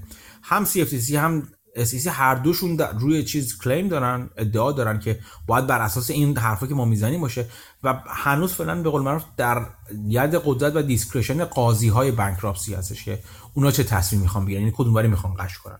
و اینم بازم تاثیر داره یعنی من با این دوستم که حرف می‌زدم اینا اینا مثلا حتی دا, دا قاضی های و چیز قاضی های دادگاه بخش که Delaware رو میشناخت و می‌گفت من نگاه می‌کنم که اگه بره سراغ فلان قاضی انتخاب بشه ممکنه توی روند این که من بخرم claim ها رو یا نخرم تاثیر داشته باشه. می‌خوام بگم یعنی کار ساده ای نیستش. اینا آدمایی که مثلا return های مثلا چند صد درصدی می‌گیرن در عرض مثلا چند سال دو سه سال چند, چند هزار درصدی می‌گیرن. چون که این توی مانت کاکس داشت دیگه. مثلا خود این آدم داشت این return های عجیب غریب رو. return ها رو بابت این این ریسک پذیری ها و این دانش و آگاهی و تخصص خودشون دارن می‌گیرن. چیزایی که از دست من حداقل خارج خیلی باید یاد بگیرم تا بتونم مثلا بفهمم چه خبر هست توشون چه برسیم که اون یه نفر فعال وارد بشم. چون من هر وقت یه چیز درصد اینجوری میگم فردا شروع می‌کنن دوستان به من ایمیل زدن یا مثلا دی ام زدن تو توی توییتر. این فلان چیز ما چجوری می‌تونیم شرکت کنیم توشون مثلا این فلان چیز. اغلب جاها وقتی خیلی درصد بالا هستی شما باید زحمت زیادی هم بکشین. نه اینکه امکان نداشته باشه. اصلا ناامیدتون نمی‌خوام. می‌کنم خود من همجوری یاد گرفتم با ناامید نشدن. اون اون قدری که یاد گرفتم که هیچ هست هنوز. ولی به این معنی که اگر چیز جذابی است مطمئن باشین که کار سختی هم شما در پیش دارید برای اینکه اون ریترن و اون بازدهی جذاب رو به دست بیارید. من یه نکته بگم جالب بود برای خودم. یکی اینکه یه جایی میخوندم که گویا این سم بانکمن فرید توی کدهای FTX یه در واقع در پشتی یا backdoor ی گذاشته بوده که می‌تونسته در واقع cryptocurrency هایی که توی exchange هستن و بدون اینکه به بقیه warning ی یا گزارشی بره خارج بکنه. و خیلی هم میگن یه سری از این coin ا و cryptocurrency هایی که پیش خودش بوده و میگه که حالا انگاری هک شده و اینا رو دزدیدن میگن دست خودشه. یه داستان دیگه ای تفاوت این من, من یه چیزی بگم همین من یه چیزی بگم. این چیزی که ازش به عنوان بکدور سی ام بی سی و اینا رویترز و اینا اشاره کردن همون چیزی که به نظر می‌رسه. همون چیزی که من جلوتر گفتم که این در واقع مکانیزم بودی که پول رو یا دارایی ها رو از FTX به آلامیدا منتقل می‌کرده بدون اینکه تو دفترهای تو دفاتر FTX ثبت بشه. اینجوری نبودی بذاره تو جیب خودش. یعنی منتقل می‌کرده به اون ور به اون به آلامیدا منتقل می‌کرده. در واقع جورای دو جا این, این چیز ثبت می این پول. هم توی FTX هم آلامیدا دابل بوکینگ می شده اینجوری نبود که توی جیب خودش بذاره تا جایی که من این درست. آخه یه بارم س... همین بانکمن فرید گفته بود که ما هک شدیم و یه سری کوین ازمون دزدیده شده. آها اون دفعه رو میگی. شاید شاید اون دفعه اینجوری بودی که بازم متاکد کرد تا جایی که من می‌دونم به تو جیب خودش نذاشته. چون مخصوصا اینکه چی میگم بهش؟ توی شاید هم در بیاد فراد واقعا این کار کرده. چون برخلاف سی او عالمیده که در چیز در آبهای آزاد تشریف دارن اون چیزه اون خانم فکر می‌کنم این این خود بانک فرید همچنان در ید قدرت چیزه. قانونگذاران و چیزه من منابع قانونی آمریکا همچنان. درسته. نکته دومی که می‌خواستم بگم فرق این exchange ها با brokerage های سهامه. چون یه عده الان ممکنه این به ذهنشون برسه که ما مثلا توی Interactive Brokers همه سهاممون تو حساب Interactive Brokers اگه پس فردا Interactive Brokers ورشکسته بشه چه اتفاقی برای سهام ما میفته گویا اینجا یه فرق تکنیکال خیلی محسوسی وجود داره. اونم اینه که سهامی که شما پیش بروکرجا دارید توی بلنس شیت بروکرجا نمیاد و مال خودتونه. اگر حتی اونا ورشکستن بشن شما دارایتون هیچ در واقع اتفاقی براش نمیفته اما اکسچنج ها اینجوری نیستن چون هنوز خیلی خوب رگولیت نشدن گویا. حالا این برداشت من بود. چند وقت پیش یه پادکستی میشیندم که یه نفر اینو در واقع داشت توضیح می‌داد. الان ریزش خاطرم نیست ولی برداشت من این بود که اگه حتی Interactive Brokers ورشکستم بشه هیچ اتفاقی برای سهامی که شما تو account Interactive Brokers تون دارید نمیافته. یه چیز جالب دیگه ای هم که بود انگاری ایلان ماسک هم وارد این قضیه شده. دیشب گویا رفته توی یه space تویتری من یه جایی میخوندم. که گفته که اون موقعی که می‌خواستم فاند جمع کنم برای خریدن توییتر از طریق یه واسطه به من گفته بودن که این سم بانک منفریدی که من تا اون موقع نمیشناختمش آدم پولداریه و این دوست داره با من بیاد سرمایه گذاری بکنه توی خرید توییتر. گفت که من فقط یه بار تلفنی باهاش صحبت کردم گویا گفته بوده که سه تا چهار میلیارد می‌خواد کمک بکنه به ایلان ماسک که در واقع وارد این خرید توییتر بشه. بعد ایلان ماسک گفته بوده که من توی همون نیم ساعت فهمیدم که این آدم مزخرفیه و چه رادار چرت و پرت تشخیص چرت و پرت هم همون نیم ساعت به کار افتاد و من دیگه بعد نیم ساعت گفتگو رو باهاش ادامه ندادم و بعدا هم بهش گفتم که نه نیازی نیست تو با ما وارد معامله بشی. اینم برام جالب بود که حالا ایلان ماسک هم وارد این قضیه شده بود. آره یه تیک بدی میگه روسیا فعلا. یه چیز دیگه هم هی جزئیات مختلف در میاد. از جمله دیگه کار این FTX اون چیزی بود اون چیز donation ی بود مکانیزم donation ی بود که برای اوکراین هم راه انداخته بود دیگه که ملت از طریق با با cryptocurrency ها به اوکراین کمک کنن. اون هم اون هم کنار اینا بود. یعنی ماشاءالله تو یه جا نبوده دیگه. تو همه سوراخ ها سرک میکشیده خود بانکمن فرید. اینی که حمید می‌گفت من فکر کنم پادکست The Journal بود. اگه اشتباه نکنم توش سه تا entity مختلف رو توضیح می‌داد. می‌گفت ما exchange داریم dealer داریم بانک داریم و این FTX عملا هر سه بوده. حالا exchange کاری که می‌کنه اینه که آدما می‌خوان خرید و فروش بکنن یه چیزی رو اینها رو با هم match می‌کنه و یه درصدی برمیداره. یعنی قیمت مثلا چه می‌دونم بیت کوین بره بالا یا نره بالا برای اکسچنج هیچ فرقی نمی‌کنه حق دلالیشو می‌گیره. دیلر میاد میگه که شما خواستی یه چیزی رو بفروشی من ازت می‌خرم من بعدا به یکی دیگه میفروشم. به خاطر همین اگه کار دیلری رو انجام بده خب یه سری از اون دارایی مثلا فرض شما دیلر خودرو یه سری خودرو تو بالانس شیتتون هست و قیمت خودرو بریزه خب اون دیلر ضرر می‌کنه. که FTX ظاهرا کار دیلری هم می‌کرده. حالا این وسط بانک هم وجود داره کار بانکی که میاد حسابای مردم رو بر میداره و قرض میده. و یه درصدی از اون حسابا رو نقد نگه میداره بقیه رو قرض و یه اون واما بهش برگردوده نشه خب اون بانک دچار مشکل میشه. این FTX ظاهرا هر سه کار رو می‌کرده. اگه خود اکسچنج خالی بود خب این مشکلات براش پیش نمیومد درسته. مثلا در مورد زیلو اگه یادتون باشه سایت ارزش گذاری مسکن زیلو تو آمریکا اون هم شبیه همین دیلری بود که الان مسعود گفت دیگه. یک سری خونه رو برد تو بالانس خودش خودش به عنوان دیلر وارد شد که من می‌خرم از شما اینور میفروشم فلان می‌کنم. اصلا یکی از دلایلش که چیز شد که مجبور به رایت های بزرگ شدش همین بود که این کار نبود دیگه. دیلرها این این چیز رو دارن این بالانس شیت های گنده مجبورن داشته باشن دیگه. و این exchange از این طرف خوبه. خود exchange فقط exchange خالص خوبه. به این دلیل که همین هیچ چیزی نداره. برای چیزش خیلی سبک هستش. اصولا capital light هست به شدت و این سر چیز پول می‌گیره از تراکنش پول می‌گیره. شبیه اون حتی شبیه اون پله هم نیست که بگیم یه پلی هست که از جور یعنی واقعا اون زیرساختی که داره ممکنه اونقدر زیرساخت عظیمی نباشه ولی اون عوارضی که می‌گیره زیاد و زیاد باشه دیگه. از این نظر اون ساختار ساختار در واقع مدل کسب و کار بسیار جذابیه ولی دیلرها و دیلرها به دلیلی که گفتم برنچید گنده پیدا می‌کنن جالب نیستن مخصوصا از طرف مقابل بانک ها هم به خاطر اون لورجی که دارن خطرناک میشن. اکسچنج ها هر هر مدل کسب و کاری که بر اساس اکسچنج باشه فقط بر اساس این باشه که از روی تراکنش ها من پول می‌گیرم اگر فقط به همین وفادار بمونه و هیچ چیز دیگه اضافه نکنه بسیار مدل های کسب کار جالبی هستن. در مورد قسمت دوم صحبت حمیدم که اینکه اگه مثلا یه exchange واقعی مثلا یه broker که شما داریم ورشکست بشه اینم از مزایای regulation دیگه. regulation لزوما همیشه بد نیست. این exchange وقتی که regulated میشن مثلا broker خودم رو میگم.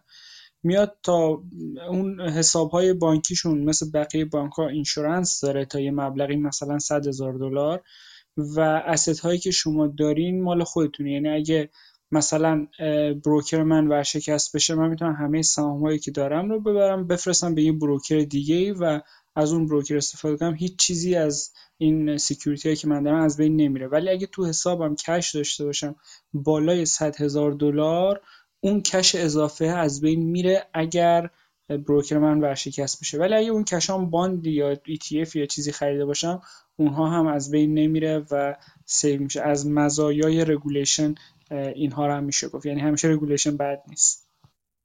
درسته. در مورد ماسک حرف اخیرا در جریان خبرش هستیم که یک هفته ای که مدیر توییتر بوده توییتر رو چجوری به ورشکسته گرفت نه خودتون یه چیزایی زدین تو گروه. توییتر خیلی با با است دیگه. خودش یه دونه چیز زده که تا زمانی که ما در بیاریم که داریم همه چی امتحان می‌کنیم دیگه. با صحیح خطا میریم جلو ببینیم چه جوریه. امتحان کنیم. هر چی خوب نباشه تو ماه آینده می‌ذاریم کنار دیگه. این در مورد این بلوچکش که فعلا به قول معروف میگم backfire کرده دیگه فعلا متوقفش کرده. یه یه اینو اینو بگم حالا اگه خواستیم راجع به چیز خاص تو توییتر صحبت کنیم.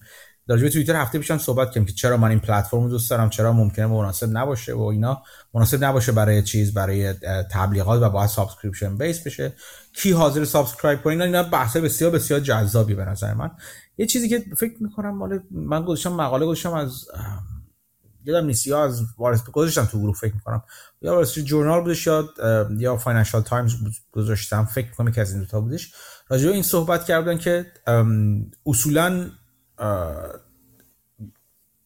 چیزی که از ماسک ممکنه واقعا به ورشکستگی برسونه توییتر رو به خاطر اینکه توییتر از نظر مدل کسب و کار خود کسب و کار یک کسب و کار مشهور هست و بالغ شده هستش و نمیشه مثل استارتاپ ادارش کرد و اینکه ما سعی خطا می‌کنیم میریم جلو این کاری که به درد استارتاپ ها می‌خوره اینکه استارتاپ نوپا و نابالغ رو میشه اینجوری هدایت کرد نه شرکتی که مشهور هستش. و می‌گفت توییتر با اینکه شرکت تکنولوژی هستش و اینا انگار که مثلا گوگل رو بخوایم الان بگیم خب گوگل رو مثل یک استارتاپ جلو می‌بریم. یکی از دلایلی که الان در مورد متا یک سری سوالایی پیش اومده و یک سری دعواهایی هستش و مثلا انتقادات خیلی جدی جدی که از نظر charter خود کسی منتقد هستن انتقادات ریشه ای بهش داره میشه. که مثلا الان چیز زاکربرگ دوباره برگشته انگار متا رو یه جوری هدایت می‌کنه انگار اول فیسبوک دوباره. ماجرای اولشه. و این این خطرناک هست برای همچین مدل کسب و کاری. در مورد توییتر هم این گفته میشه دیگه. این این کاری که داره ماسک می‌کنه کاری نیست که در مورد اسپیس اکس یا حتی تسلا انجام بده.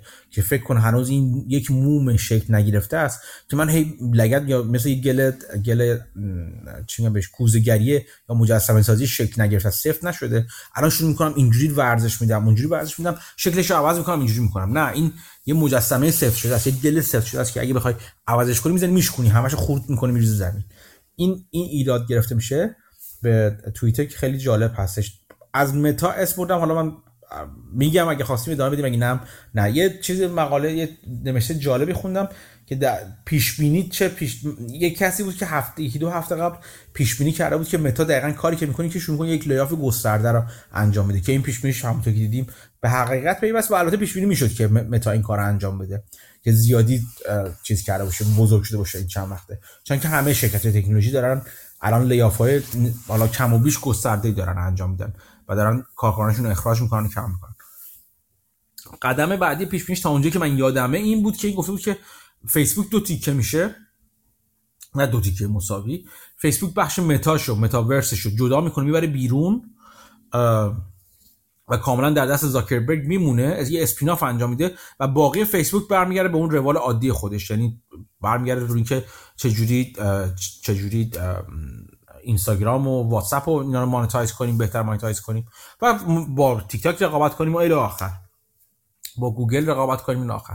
و اون متاورس خودش یک spin-off خواهد شد. spin-off ی که حتی ممکنه کاملا مال زاکربرگ بشه و زاکربرگ یکی از یه مقدار سهامش رو ممکنه بفروشه مثلا تا یه حدی یا مثلا یه جور spin-off ی انجام بده که اونم همچنان با دو تا کلاس با دو تا کلاس سهام مثلا بره بیرون. ولی حرف از اسپیناف چیز زده بود. متاورس از متا زده بودش و این اینم چیز جالبی بودش که پیش بینی کرده بود. حالا ببینیم اتفاق میفته یا نه. در ادامه صحبت های ماسک همین د جورنال دوره پادکست داشت در مورد توییتر. البته یه جا دیگه من حالا بحث دیگه هم شنیده بودم که یه نفر می‌گفت توییتر الان 3 دلار پر شیر میارزه. قیمتی که فروش رفت 54 دلار بود. حالا پادکست د جورنال یه جورایی اطلاعاتش اینو confirm می‌کنه. میگه که ایلان ماسک که اومد چند روز پیش CEO و CFO رو که اخراج کرد بعد خب خیلی دیگه هم اخراج کرد. بعد head اون تیمی که کارهای advertisement و اینا رو انجام می‌دادن کل اون مجموعه هم استعفا دادن و رفتن. و خب advertisement تو advertisement relationship خیلی مهمه و وقتی این تیم استعفا میده از توییتر عملا اون relationship هایی که دارن break میشه. و خب خیلی از revenue ی توییتر فکرم 90 درصدش اینجور که می‌گفتن از advertisement میاد و اون advertisement هم 90 درصد کم شده تو این چند روز. چرا؟ به دلایل مختلف. یه بخشیش همین تیمی بود که گفتم رفتن. یه بخشیش car industry ان مثلا جنرال موتورز و بقیه. خب اینها فکر می‌کنن که اگه تبلیغاتشون رو بدن به توییتر یه سری دیتاهایی دارن که ممکنه ایلان ماسک اینها رو استفاده بکنه برای تسلا. و خب این نگرانی بزرگیه براشون و خب پاس کردن تبلیغاتشون رو. این وسط اینها تنها کمپانی نبودن که این کار کردن. خیلی دیگه از کمپانی ها هم نگران اینن که مثلا ایلان ماسک قبلا می‌گفت دونالد ترامپ رو می‌ذاره برگرده به توییتر و توییتر بعد برای آزادی بیان باشه و اینها. و اینا خب نگرانن که خیلی از اون چیزهای تاکسیکی که تو آمریکا وجود داره تو توییتر شدت بگیره و خب مثل کوکاکولا که قبلا راجبش بحث شد. چارلی مانگر زیاد اینو میگه که دوست داره تبلیغاتش همیشه جاهای نایسی باشه طرف کریسمس باشه جاهایی که آدم ها خاطرهای خوب رو اسوسییت بکنن با کوکاکولا بقیه هم همینطورن. نمی‌خوان که تبلیغاتشون اسوسییت بشه با چیزای تاکسیکی که ممکنه تو توییتر شدت بگیره. و خب خیلی پاس کردن این تبلیغات رو. و شما اگه حساب کنید 90 درصد از رونوی ناشی از تبلیغات توییتر از بین رفته که تقریبا میشه 90 درصد رونوی خود توییتر کم شده. شما می‌تونید بگید اگه توییتر مثلا 20 دلار میارزه و ایلان ماسک 54 دلار خریدش 90 درصد درآمدش رو هم که کم کنی یعنی اون 30 دلاره میشه 3 دلار. یعنی عملا اگه این revenue ی advertisement برنگرده ارزش هر سهمی که ایلان ماسک 54 دلار خرید 3 دلار بیشتر نیست در حال حاضر. مرسی. این چیز چیز جالب بود. من فکر می‌کنم خیلی بهش فکر نکردم. مثلا نشنیدم جایی مال چیزشو مال چیز خودروسازی رو که ماسک رو رقیب خودشون تو توییتر می‌بینن. این چیز ماجرای جالبی هستش. آره این نکته جالبی بودش. من تا حالا خودم بهش فکر نکرده بودم. آره باید در کنار خودروسازی ها بقیه مثل airline ها و خیلی از کمپانی بزرگی که دارن کارشون اصلا اینه که تبلیغات پولو بگیرن از این کمپانی ها و تبلیغات رو جای مختلف رو پلتفرم مختلف سفارش بدن اینها. اینا هم همه pause زدن به خاطر اینکه نمی‌دونن ماسک قرار چیکار بکنه و قرار چی بشه. و خب اینها همه باعث شده بود که ماسک بیاد بگه که توییتر واقعا با این روند ممکنه ورشکست بشه بیاد اعلام کنه نه ما قرار نیست هیچ چیزی رو تغییر بدیم این قوانین رگولیشنمون رو تغییر اصلا ندادیم و اصلا صداش هم در نیاورده که قرار بود دونالد ترامپ رو بذاره برگرده و خب عملا ماسک هم گفته بود که ممکنه ورشکست بشیم و همه اینها اتفاقات جالبی که داره میفته آره من به جای ترامپ باشم میگم یه پولی می‌گیرم که بر نگردم من به توییتر. چون ورشکست می‌کنم اگه برگردم توییتر رو. با این وجود توییتر اونقدی نمیارزه که بیارزه یه پولی به یکی بدی من فکر کنم صرفا این بانکایی که صرفا این بانکایی که loan دادن ضرر می‌کنن و افرادی مثل جک دورسی هم که سهامشون رو roll کردن به غلط کردن افتادن فکر کنم. الان با business model چیز خوبه. business model به قول معروف معتبر برای دونالد ترامپ اینه که بره پیدا کنه ببینه کی از برگشتنش به توییتر بزرگترین ضرر رو می‌کنه و حالا تهدیدش کنه که من برمیگردم توییتر مگر اینکه این پولو به من بدی تو. باجگیری معکوس. احتمالا گلدمن ساکس و اون هیئتی که funding رو انجام دادن خیلی علاقه‌مند باشن ترامپ رو ببینن. آره. یه چیزی هم که گفته بودن یه چیز اتفاق جالب این هست که اگر توییتر ق... یعنی ماسک به نتیجه که توییتر برقرار خواهد موند این این این هم چیز جالبی خواهد بود که الان خود ماسک شروع کنه بدهی های چیز رو خریدن بدهی های ارزون رو خریدن. از یعنی نه از حساب خودش به عنوان شخص خودش اینا شروع کنه رو خریدن. و یک سود خیلی گنده می‌کنه. البته اونقدر اونقدر بزرگ شاید نباشه ولی به حال چیز جالبی هستش. اگر روند کم شدن قیمت سهام تسلا مثل بقیه بازار ادامه پیدا بکنه ماسک هم اونقدر دارایی نخواهد داشت که بتونه بفروشه و این بدهی ها رو بخره. آره اینم اینم نکته جالبیه. یه چیز دیگه هم می‌خواستم راجع به فکر کنم ماسک توییتر بگم فراموش کردم. یه چه خبر؟ فکر کنم حمید می‌خواست یه کامنت بده من نذاشتم.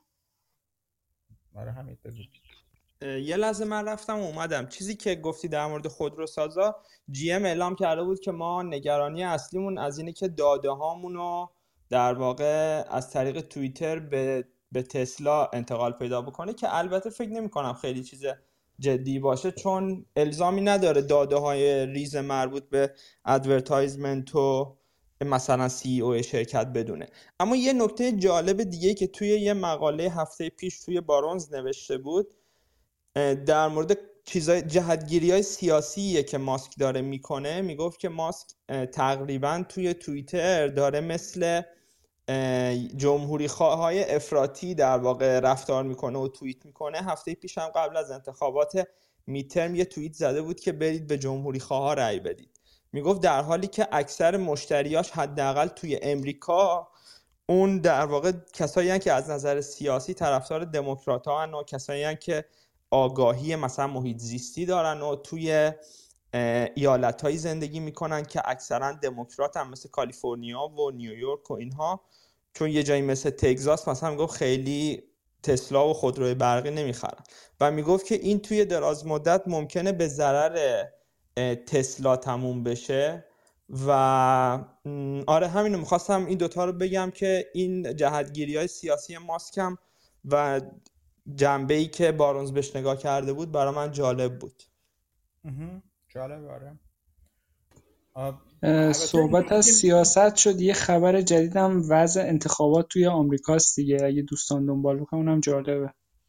آره فکر کنم چیز سنا رو گرفتن دستشون دوباره. یعنی همچنان نگه داشتن دموکرات سنا رو نگه داشتن و اگه یه صندلی مونده که بعدا دیساید میشه تو جورجیا اون راناف اگه اون رو بگیرن تازه یه صندلی هم تو سنا به دست آوردن. یعنی به جای 50 رای به علاوه کاملا هریس میشه 51 رای. یعنی همین جوری هم یعنی اون موقع مثلا اگه یه کاری بخوام بکنم و کسی مثل جو منشن جلوشون باشه اون یه رأی دیگه نیاز ندارن.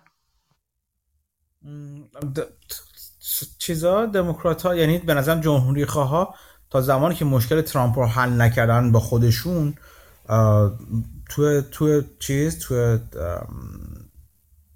سنا و چیز هاوس مشکل خواهند داشت. ممکنه ریاست جمهوری رو اگر بتونن بگیرن با کسی مثل ترامپ دوباره بگیرن. ولی توی چیز مشکل خواهند داشت دیگه. توی توی بخش پارلیمنتری مشکل خواهند داشت.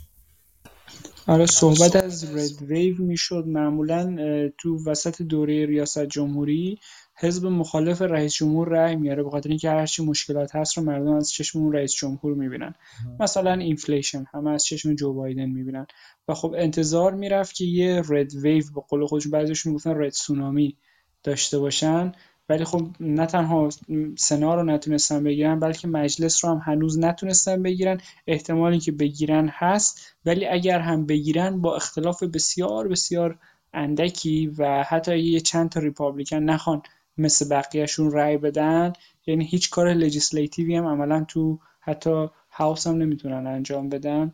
و خب این داستان Republican هاست که اسیر ترامپن و ظاهرا دارن از ترامپ گذر می‌کنن. مثلا ران دسنتیس که رقیب ترامپ دیده میشه از معدود Republican هایی بود که رأی خیلی خوبی آورد تو فلوریدا و فکر کنم 60 درصد تقریبا آورد و دوباره governor فلوریدا شد و حدس می‌زنن که Republican ها بیان دوربر راند سنتس و اون رو بخوان بفرستن برای ریاست جمهوری و یه جورایی ترامپ رو برکنار بکنن.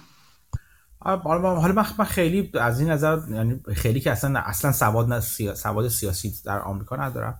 ولی به نظر من می‌رسه این ساختار دو حزبی توی آمریکا اینکه دو تا حزب هستن و هر کدوم باید بخش اکستریم خودشون چه حالا چه دموکرات بخش فار لفت رو چه جمهوری‌خواه‌ها بخش, بخش far right خودشون رو بخوان چیز کنن بخوان نگه دارن. عملا بازم میگم تو بخش پارلیمنتاری بالاخره به ضررشون تمام خواهد شد. یعنی حالا الان دارن جمهوری خواه بابت یک عده ای که حالا کم و زیادش رو کاری ندارن بخش حالا far right خودشون باشن. توی توی چیز ضرر می‌کنن؟ توی توی پارلمان دارن ضرر می‌کنن و وزنه مثل ترامپ اونجا داره اذیتشون می‌کنه. توی ریاست جمهوری شاید مثلا به نفعشون باشه یا نباشه. ولی توی چیز دارن ضرر می‌کنن. این این این بلا به نظر من به زودی دامنگیر چیز هم خواهد شد. به دامنگیر دموکرات هم خواهد شد. ساختار دو حزبی این چیزو داره دیگه. اینکه نخواین نخواد مثلا چند تا حزب دیگه بیان وارد کار بشن این این چیز رو داره. این مشکل رو داره که برای اینکه صدای اونها رو هم به گوش برسونن و اگه صدای بلندتری هم باشه مجبور میشن یه سری از آدم های میانه رو رو از دست بدن. یعنی لزوما اینجوری خیلی ها واقعا از به خاطر اومدن ترامپ به خاطر اینکه ترامپ رو تهدیدی می‌دونن برای آمریکا که خیلی هم بیراه نیستش این حرف. این چیزی که تو حداقل تو سیاست داخلی ترامپ خیلی باعث extremism و در واقع تندروی هایی شد توی خود آمریکا و تعداد زیادی بخش بزرگی از جامعه نمی‌خوان اون وضعیت رو ببینن. همچنان می‌خوان با همدیگه به صورت روادارانه زندگی کنن بدون اینکه جا جا باشه برای چیز اکستریم ها. اینا از ترس ترامپ بودش که عملا ممکنه بخوان به دموکرات رای بدن به خاطر اینکه جمهوری ها مجبورن یه جورایی انگار خودشون مجبور می‌بینن که از اون بخش فار رایت خودشون هم حمایت کنن و اجازه ندن که مثلا اونها بیفتن بیرون از چیز از از بخش از حزب. ولی اگر چند حزبی باشه به نظرم اونها اونها صدای خودشون رو خواهند داشت. حالا با هر وزنه که داشته باشن بخش میان روتر جمهوری خواه صدای خودشون رو خواهند داشت. بدون که ترس مثلا ترس اسوسییشن و نسبت داده شدن به اون بخش فار رایت داشته باشن همین اتفاق در مورد چپ هم هستی در مورد دموکرات ها هم هست یعنی اون وسط میانه یک بخش بزرگی به نظر من دارن کامپرومایز می‌کنن و دارن به قول معروف از یه چیزای پا پس می‌کشن یا خودشون رو مثلا مجبور می‌کنن که به نمایندگی کنن از طرف یه سری بخش هایی که واقعا با عقایدشون کاملا متنافره. یعنی اون بخش میانه به نظر بخش بسیار سالمی هستن. چه تو دموکرات چه تو ریپابلیکن. اینا خیلی هم عادی خیلی هم خوب می‌تونن جامعه رو جلو ببرن و یک چیز کم تنش رو داشته باشن. از طرف دیگه همچنان نمیشه گفتش که اون بخش حالا چه فار رایت چه فار لفت. بالاخره باید صدا داشته باشن دیگه هم یه بخش از جامعه هستن دیگه. اونها هم باید صدای خودشون رو به گوش بقیه بتونن برسونن و خود جامعه تصمیم بگیری که کدوم ور می‌خواد بره. که چقدر حرف اونها درست هست در هر موضوعی چون نمیشن به صورت کلی نظر داد. یک بخش دیگه هم باش مشکل دارم همیشه اینه که یک جناح سیاسی توی حکومت دموکراسی دارم حرف می‌زنم. در مورد ایران که کلا ول معطله کلا. من در مورد کشور دیکتاتوری حرف نمی‌زنم. توی جامعه دموکراتیک باید همه صدا داشته باشن و این اینم نکته مهمی که نمیشه گفتش که یک حزبی صرف اینکه تو تو موارد A و B و C اشتباه گفته در مورد دی هم حتما موضعش اشتباهه به این غلطه. ممکن یک موضع یک حزبی در مورد یک موضوع خاص سیاست یک سیاست خارجی مثلا در مورد سیاست خارجی مثلا موضوع درستی باشه. هرچند که در مورد سیاست داخلی مثلا موضع غلطی داره. و وارد صدا شنیده بشه و جامعه تصمیم می‌گیره. این ساختار دو حزبی به نظرم تا حد زیادی اونقدر که من می‌فهمم که در حد صفر هست البته. جلوی یعنی دست و پای چیز می‌گیره دیگه. دست و پای این عقلانیت رو به نظرم تا حدی می‌گیره تو جامعه. یه راه هست که این بهتر بشه. مثلا داستانی که از هر حزب تو رأیگیری خودش اون extreme ش میاد بالا و اون moderate ش حذف میشه کسی که میانه روه. یه راهی که میشه کرد اینه که اون election ها یکم بازتر بشه به جایی که فقط اعضای همون حزب بتونن انتخاب بکنن. افراد دیگه هم بتونن بیان تو اون رأیگیری ها شرکت بکنن و خب این باعث میشه که اونهایی که extreme ن یکم voice شون damp بشه یه کوچولو به جایی که amplify بشه. ولی خب اون دوباره consequence های دیگه ای داره شاید حزب مخالف بخواد candidate بدتری بیاد بالا و اونجوری لابی بکنن و به اون رای بدن candidate بهتر رو حذف کنن. داستانش پیچیده میشه ولی راه‌حل هایی داره همین ساختار دو حزبی هم که فعلا نخواستن استفاده بکنن از این راحل آره من در این زمین کاملا کاملا بی ساعت هستم و دوست دارم یه یاد بگیرم. دیگه صحبتی؟ جکسون فاینانشیال هم کوارتر اخیرش اومد و نتایجش رو گفت. من موقعی که فکرم قیمتش رو 20 خورده 30 دلار بود حرف زدم. الان تا 37 هم اومده تو این گزارش اخیرش. خود market cap company دو خورده billion دلاره و توی این quarter اخیر نزدیک دو billion دلار فقط از روی operation به علاوه hedging که داره. که گفته بودم hedging اش وقتی market میره پایین به نفعشه وقتی volatility میره بالا به ضررشه. وقتی interest rate میره بالا به نفعشه این hedging اش نزدیک دو billion دلار بهش داده که با این وجود قیمتش فکر شاید 20 درصد رفت بالا بعد از اینکه این خبر اومد. خیلی نرفت بالا. اتفاق جالبی که هست اون بوک ولیو پر شیرش کش پر شیرشه معمولا آدم انتظار داره این اینشورنس ها و بانک ها پرایس تو بوکشون نزدیک یک باشه بین 8 تا یک و دو هم فرض کنین باشه. ولی تو این مورد خاص بوک ولیوش فکر کنم شرکت قیمتش 30 خورده دلار قیمت هر سهمش بوک ولیوش بالای 110 دلار اگه اشتباه نکنم یا اجاست بوک ولیوش بالای 110 دلاره.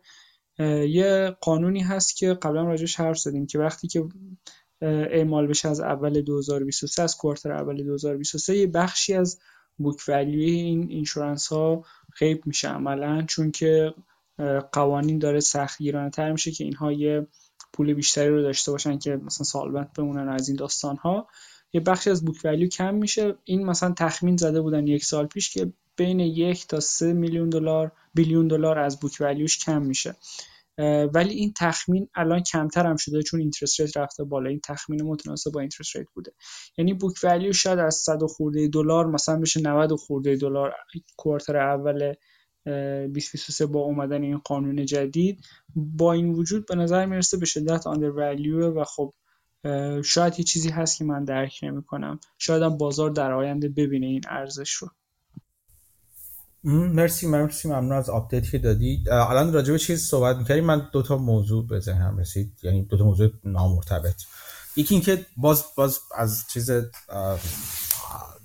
خبرنامه مطلبین بگم مانی استاف یه چی یه ایده جالبی مطرح بود که حالا چم یک شمشیر دولبه ایلیکویدیتی استا رو مطرح کرده بود چند وقت پیش.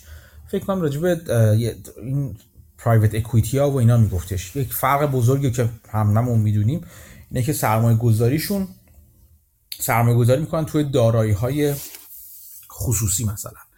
و خب اینا اون جوری که چیزش خودشون رو سهام خود یا دارایی خودشون رو ارزش گذاری می‌کنن مارک تو مارکت لزوما نیستش.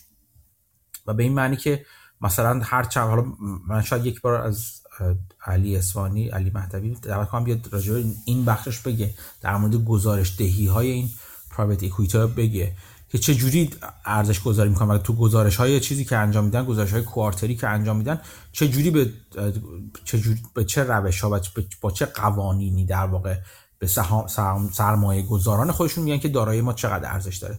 چون دارایی این دارایی ها دارایی خصوصی هست اینجوری نیست که بگن که مثلا ما سهاممون تو بازار انقدر بوده انقدر مثل فانت های معمولی نیستن دیگه. پرایوت هستن مثلا یه سری بقالی چقالی و اینا دارن و اینا اونا رو ارزش گذاری می‌کنن. و خیلی وقتا ارزش مارک تو مارکتشون رو لزوما دلیل نداره بگن چون اینا رو هی هر هفته نمی‌دونن ارزش گذاری کنن که. و اغلب میان مثلا یه قوانینی رو اولش می‌ذارن میگن که ما ارزش گذاریمون بر این مبناست مثلا cash flow می‌ذاریم مثلا یه discount cash flow می‌ذاریم براشون مثلا اینجوری ارزش گذاری می‌کنیم. مثلا اگه ما یه زمین یه دارایی نفتی داریم به روشی بهش میگن P10 اصطلاحا. با روش P10 ارزش گذاریش می‌کنیم به این معنی که cash های این آینده این دارایی رو با discount rate 10 درصد present value شون رو حساب می‌کنیم و بعد این میشه این میشه ارزش اون دارایی مثلا. این چیزی هست که تو SEC اینا هم چیز می‌کنن. یعنی SEC به رسمیت می‌شناسه حالا P10 P12 روش های مختلف داره که بحث اینکه چه مقدار discount rate رو بذارن که مثلا شرکت های نفتی چه جوری ارزش گذاری می‌کنن اون اون asset ی که دارن رو. بر اساس همچین چیزایی. همون روش های با مشابهت های private equity هم انجام میدن و میان همچین ارزش گذاری می‌کنن. می‌گفت این حرفش این بود. می‌گفت خوبی این روش چیه؟ کسایی که توی private equity سرمایه گذاشتن و پولشون رو اونجا گذاشتن از بلاهای mark to market چیز valuation mark to market در امانن.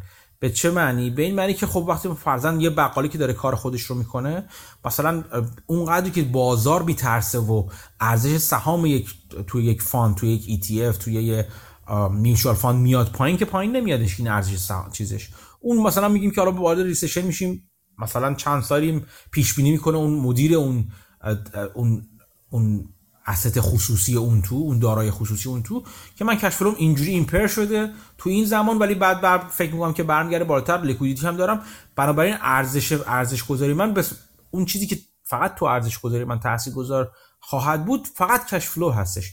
اصلا مهم نیستش که بازار نظرش در مورد دارایی های مشابه من چی هستش. من روش ارزش گذاریم این هستش. از نظر من دیسکانت به این دلیل این تغییر کرده یا اصلا تغییر نکرده و کشف من منم اینجوری تغییر کرده یا تغییر نکرده.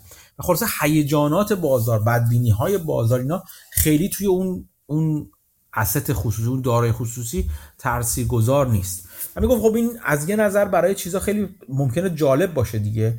یعنی برای کسایی که سرمایه گذار هستن خیلی جالب باشه اگر دید بلند مدتی دارن. و می‌گفت این ایده رو مطرح کرد مطلبین اونجا. که شاید باید یک, یک سبکی از صندوق ها را بیفته که اصولا چیزها رو ما می‌گفت همیشه اینجوری هست که قاعدتا شرکت ها بابت لیکویدیتی هستش که مشتریان خودشون رو شارژ می‌کنن یعنی پول بیشتری طلب می‌کنن. وقتی یک سهامی توی بازار لیکویدتر نقد شونده تر هستش یا یک تعداد float بزرگتری داره و غیره و غیره این یک بخشی از اون ارزش اون مثلا اینکه multiple های بزرگتری می‌گیره به خاطر همین liquidity هستش این نقد هستش. و اصولا این روش چیز روی همچین روی این موضوع تحقیقات و کارهای آکادمیکی هم انجام شده. اینکه چه مقدار premium میدن یا فوق العاده پرداخت میشه بابت دارایی های liquid liquid تر از اون طرف این مطلبی می‌گفت شاید برعکسش باید نگاه کرد. شاید اون اون اون سرمایه گذارانی که این liquidity رو نمی‌بینن. این liquidity رو اصلا برشون اون دارایی رو به صورت روز به روز لحظه به لحظه mark to market ارزش گذاری نمیشه براشون. از این بابت بیمه میشن که هول داده نمیشن. چه به صورت روانی چه به صورت اجباری. اینکه ممکنه یک یک نفر خودش رو از نظر روان از نظر مثلا چون خیلی rule base هستش سرمایه گذاریش خودش رو مجبور به چیز بدونه مجبور به به قول معروف rebalancing های متوالی ماهیانه نمی‌دونم quarterly بدونه برای اینکه بتونه یک یک بالانسی رو بر یک قانونی وزنگذاری های دارایی خودش انجام بده. چون یک دارایی مثلا میره پایینتر باید یه کاری انجام بده. یا اصلا از سبد داراییش حذف کنه. چون market داره روش یه قیمت پایینتر می‌ذاره این می‌گفت شاید بعضی نه نه همه دارایی ها و نه برای همه افراد شاید باید صندوق های به وجود بیاد که بابت illiquidity شارژ کنن مشتری رو. بیان که آقا ما یک private equity هستیم. دوره سرمایه گذاری ما پنج ساله به بالا هستش. برابر یک پولی می‌گیریم که به شما این این این چیز رو اینجوری اصلا ارزش گذاری کنیم. این یه نکته جالب بود که من توی چیز خونده بودم. فکر کنم تحت عنوان price of liquidity بودش. که بهایی که بابت liquidity پرداخت میشه. که البته یه جایی لازم هست liquid باشه اون داره من اینو به هیچ عنوان اینو زیر سوال نمی‌برم. ولی یک جا جاهایی هم هستش که به, به نظر می‌رسه به نفع این باشه که liquid نباشه. یک چیز جالبی که می‌گفت میگفتش تو خیلی جاها اینجوری هستش که شما بابت اون liquidity دارین سود میرسونین به اون کسی که اون liquidity رو facilitate می‌کنه اصطلاحا. یا اجرا می‌کنه liquidity رو یعنی چی؟ یعنی اگه شما توی بانکی فرض کنید توی بانکی مثال اینجوری می‌زد. توی بانکی شما پول می‌زنید توی اکس... توی چیزی توی broker ی مثلا توی چیز سهام. اصلا اینجوری هست دیگه. تو Interactive Broker وقتی پول می‌ذارید اگر معامله نکنید مثلا پول باشه اون تو دیگه سهام خریدین رو تمام شد رفت. می‌زنید سهامش میره. تا چند سال دیگه. شما quarter به quarter یا سال به سال یک پولی رو شارژ میشین. یک پولی رو از شما می‌گیرن بابت اینکه این سهام اون تو هستش و شما برای شما این کار انجام میده. ولی اگه میزان معاملات شما بره بالاتر یعنی اون مقدار fee و transaction fee هایی که به اون broker میرسونید بابت معامله تعدد معاملاتی که انجام می‌دید بره بالاتر طرف میگه که خیلی خوب اگه معاملات بره بالاتر من اینو ویوش می‌کنم. این این هزینه سالیانه عضویت شما در این broker رو اینو حذفش می‌کنم مثلا. به این دلیل هر چقدر دارایی illiquid تر باشه اون کسی که از liquid شدن این دارایی سود می‌بره اون سود رو از دست داده دیگه که broker باشه یا اون facilitator هر هر که اون وسط وایساده باشه. اون اون می‌تونه اینجا شارژ کنه شما رو میگه به این دلیل باید بتونه شما رو بیشتر شارژ کنه. همچنان منافع شما رو در واقع لحاظ کنه توی کارهای خودش توی عملیات خودش. چون اگه لحاظ نکنه ممکنه incentive منفی باشه براش که کارهای بی خود انجام بده که به ضرر شما تمام بشه. شما باید اینجوری incentivize نگه دارش مش... تشویق نگه بکنید و مشوق داشته باشین براش که همچنان علی رغم اینکه شما transaction ندارید آنچنان بتونه دارایی شما رو از دارایی شما محافظت کنه. و بحث جالب چیزی بود که از این نظر به وجود اومد که به نظر من خیلی چیز جالبی بودش. این یکی بود می‌خواستم بگم. آها یکی دیگه هم که چیزی که می‌خواستم بگم تو برانز این هفته راجبه یه سری چیزایی که ما هفته های پیش صحبت کردیم یه سری چیز گذاشته مطلب گذاشته بود که من براتون گذاشتم. مخصوصا ایشون در مورد پریفرد ها گذاشته بود که بسیار جالب بود که برانز این هفته راجبه چیزی که ما هفته های پیش صحبت می‌کنیم راجبشون این هفته شروع کرده صحبت کردن. گذاشتم براتون مطلب رو اگر خواستید می‌تونید بخونید.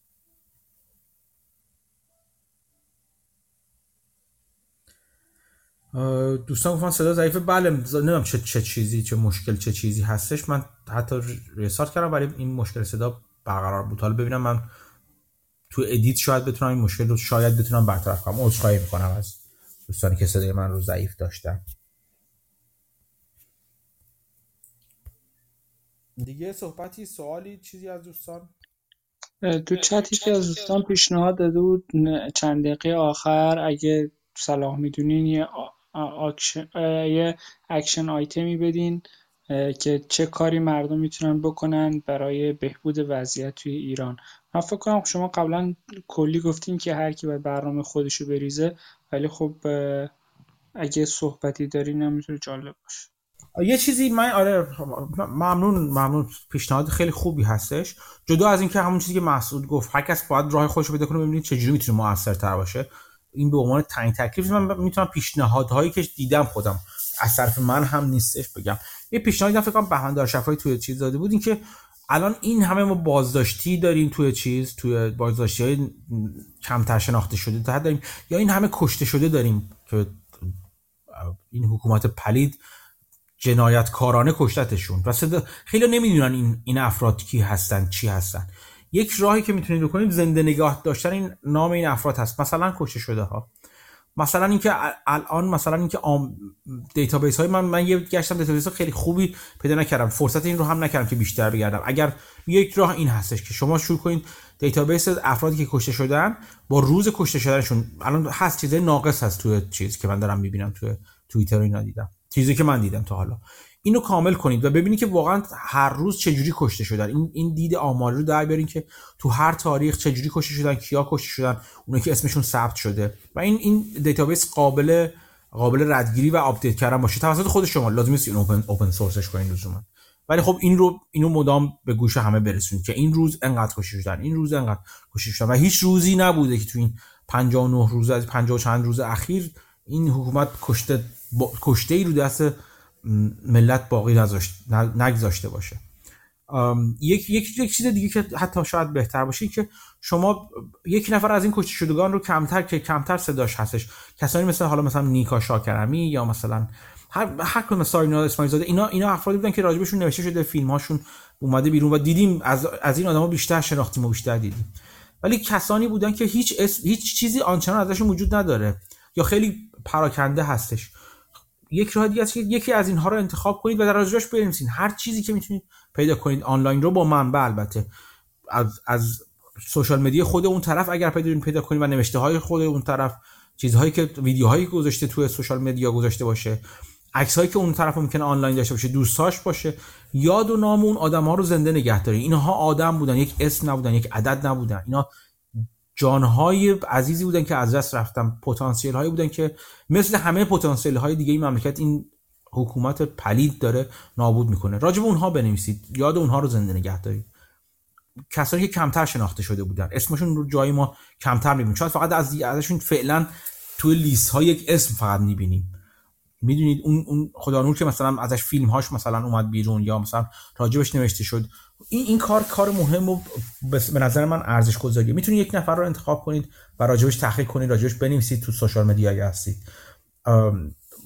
منم سعی می‌کنم اگه اگه ببینم شما این کار کردین منم منم منم سعی می‌کنم در انعکاس صداتون کمک کنم. دوستان دیگه می‌تونن کمک کنن ریتوییت کنن اون اون رشته اگه به صورت یک رشته توییت بنویسید اضافه کنید اونها رو ریتوییت کنید. این یک یک کاری است که می‌تونید انجام بدید.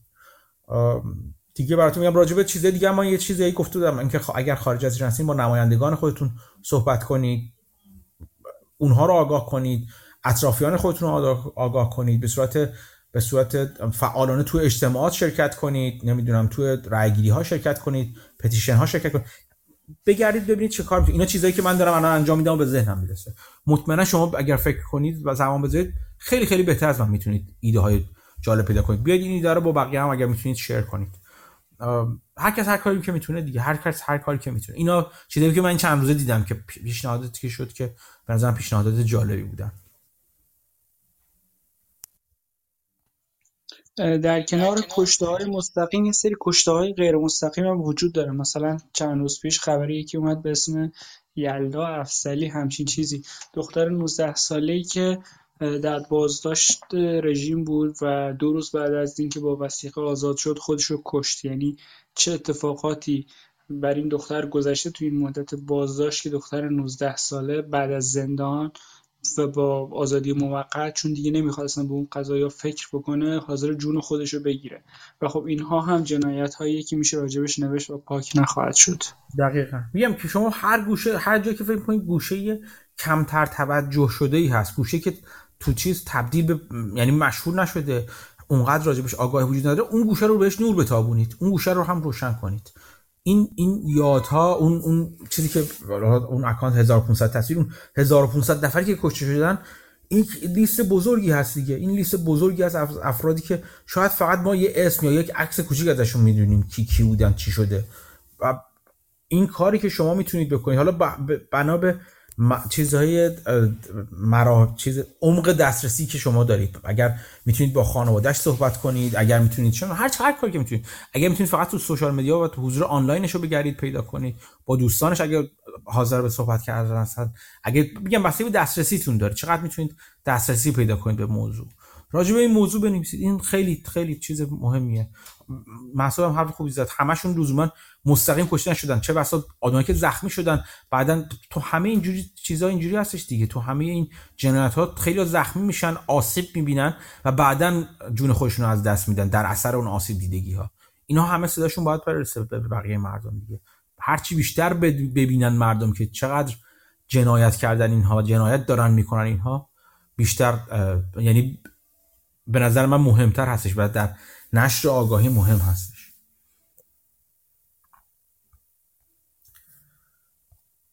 دیگه صحبتی سوالی؟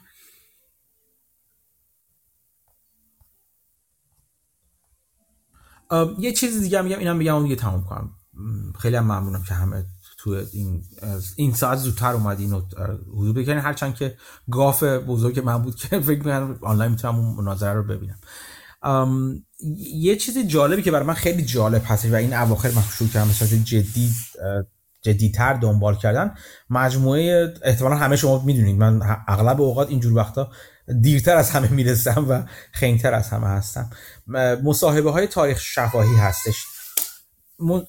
آقای لاجوردی که از خانواده معروف لاجوردی هستن و اون صنایع بهشهر و اینا رو داشتن و خیلی خیلی جزء خانواده بسیار تاثیرگذار از اقتصادی و صنعتی در ایران بودن که طبق معمول این رژیم پلید اموالشون رو غصب کرد و در واقع مهاجرت کردن اینا.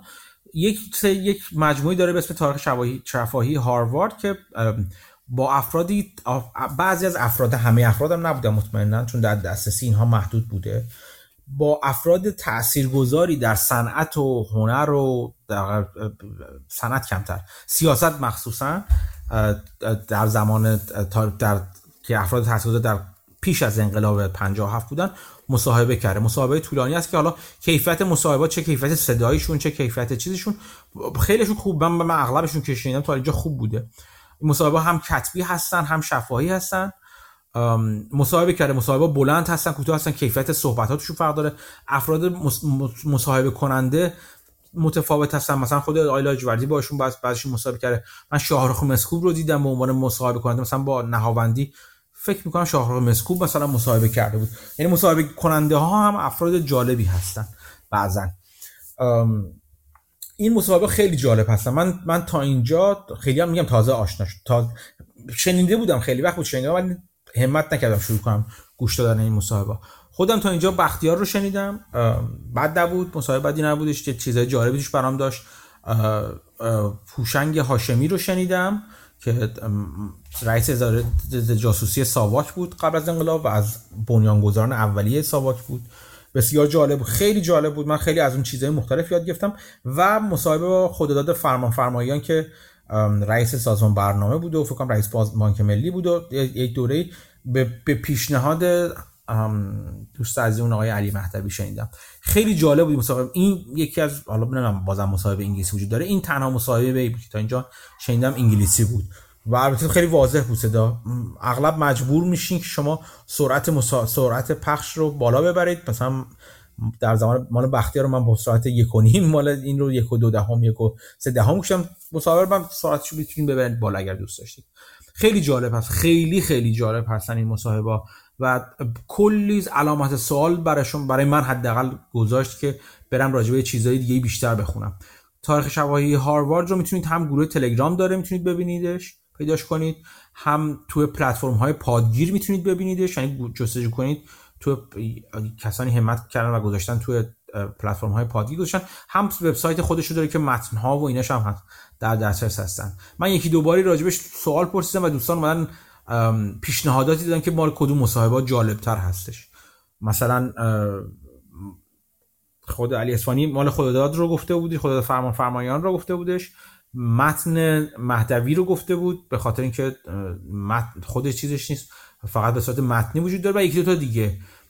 افراد دیگه هم نظر دیگه دادن. مثلا نهاوندی فکر کنم جزو چیز جالبی بوده. مخصوصا که اختلاف نظرهایی با مثلا فرمان فرمایان داشتن.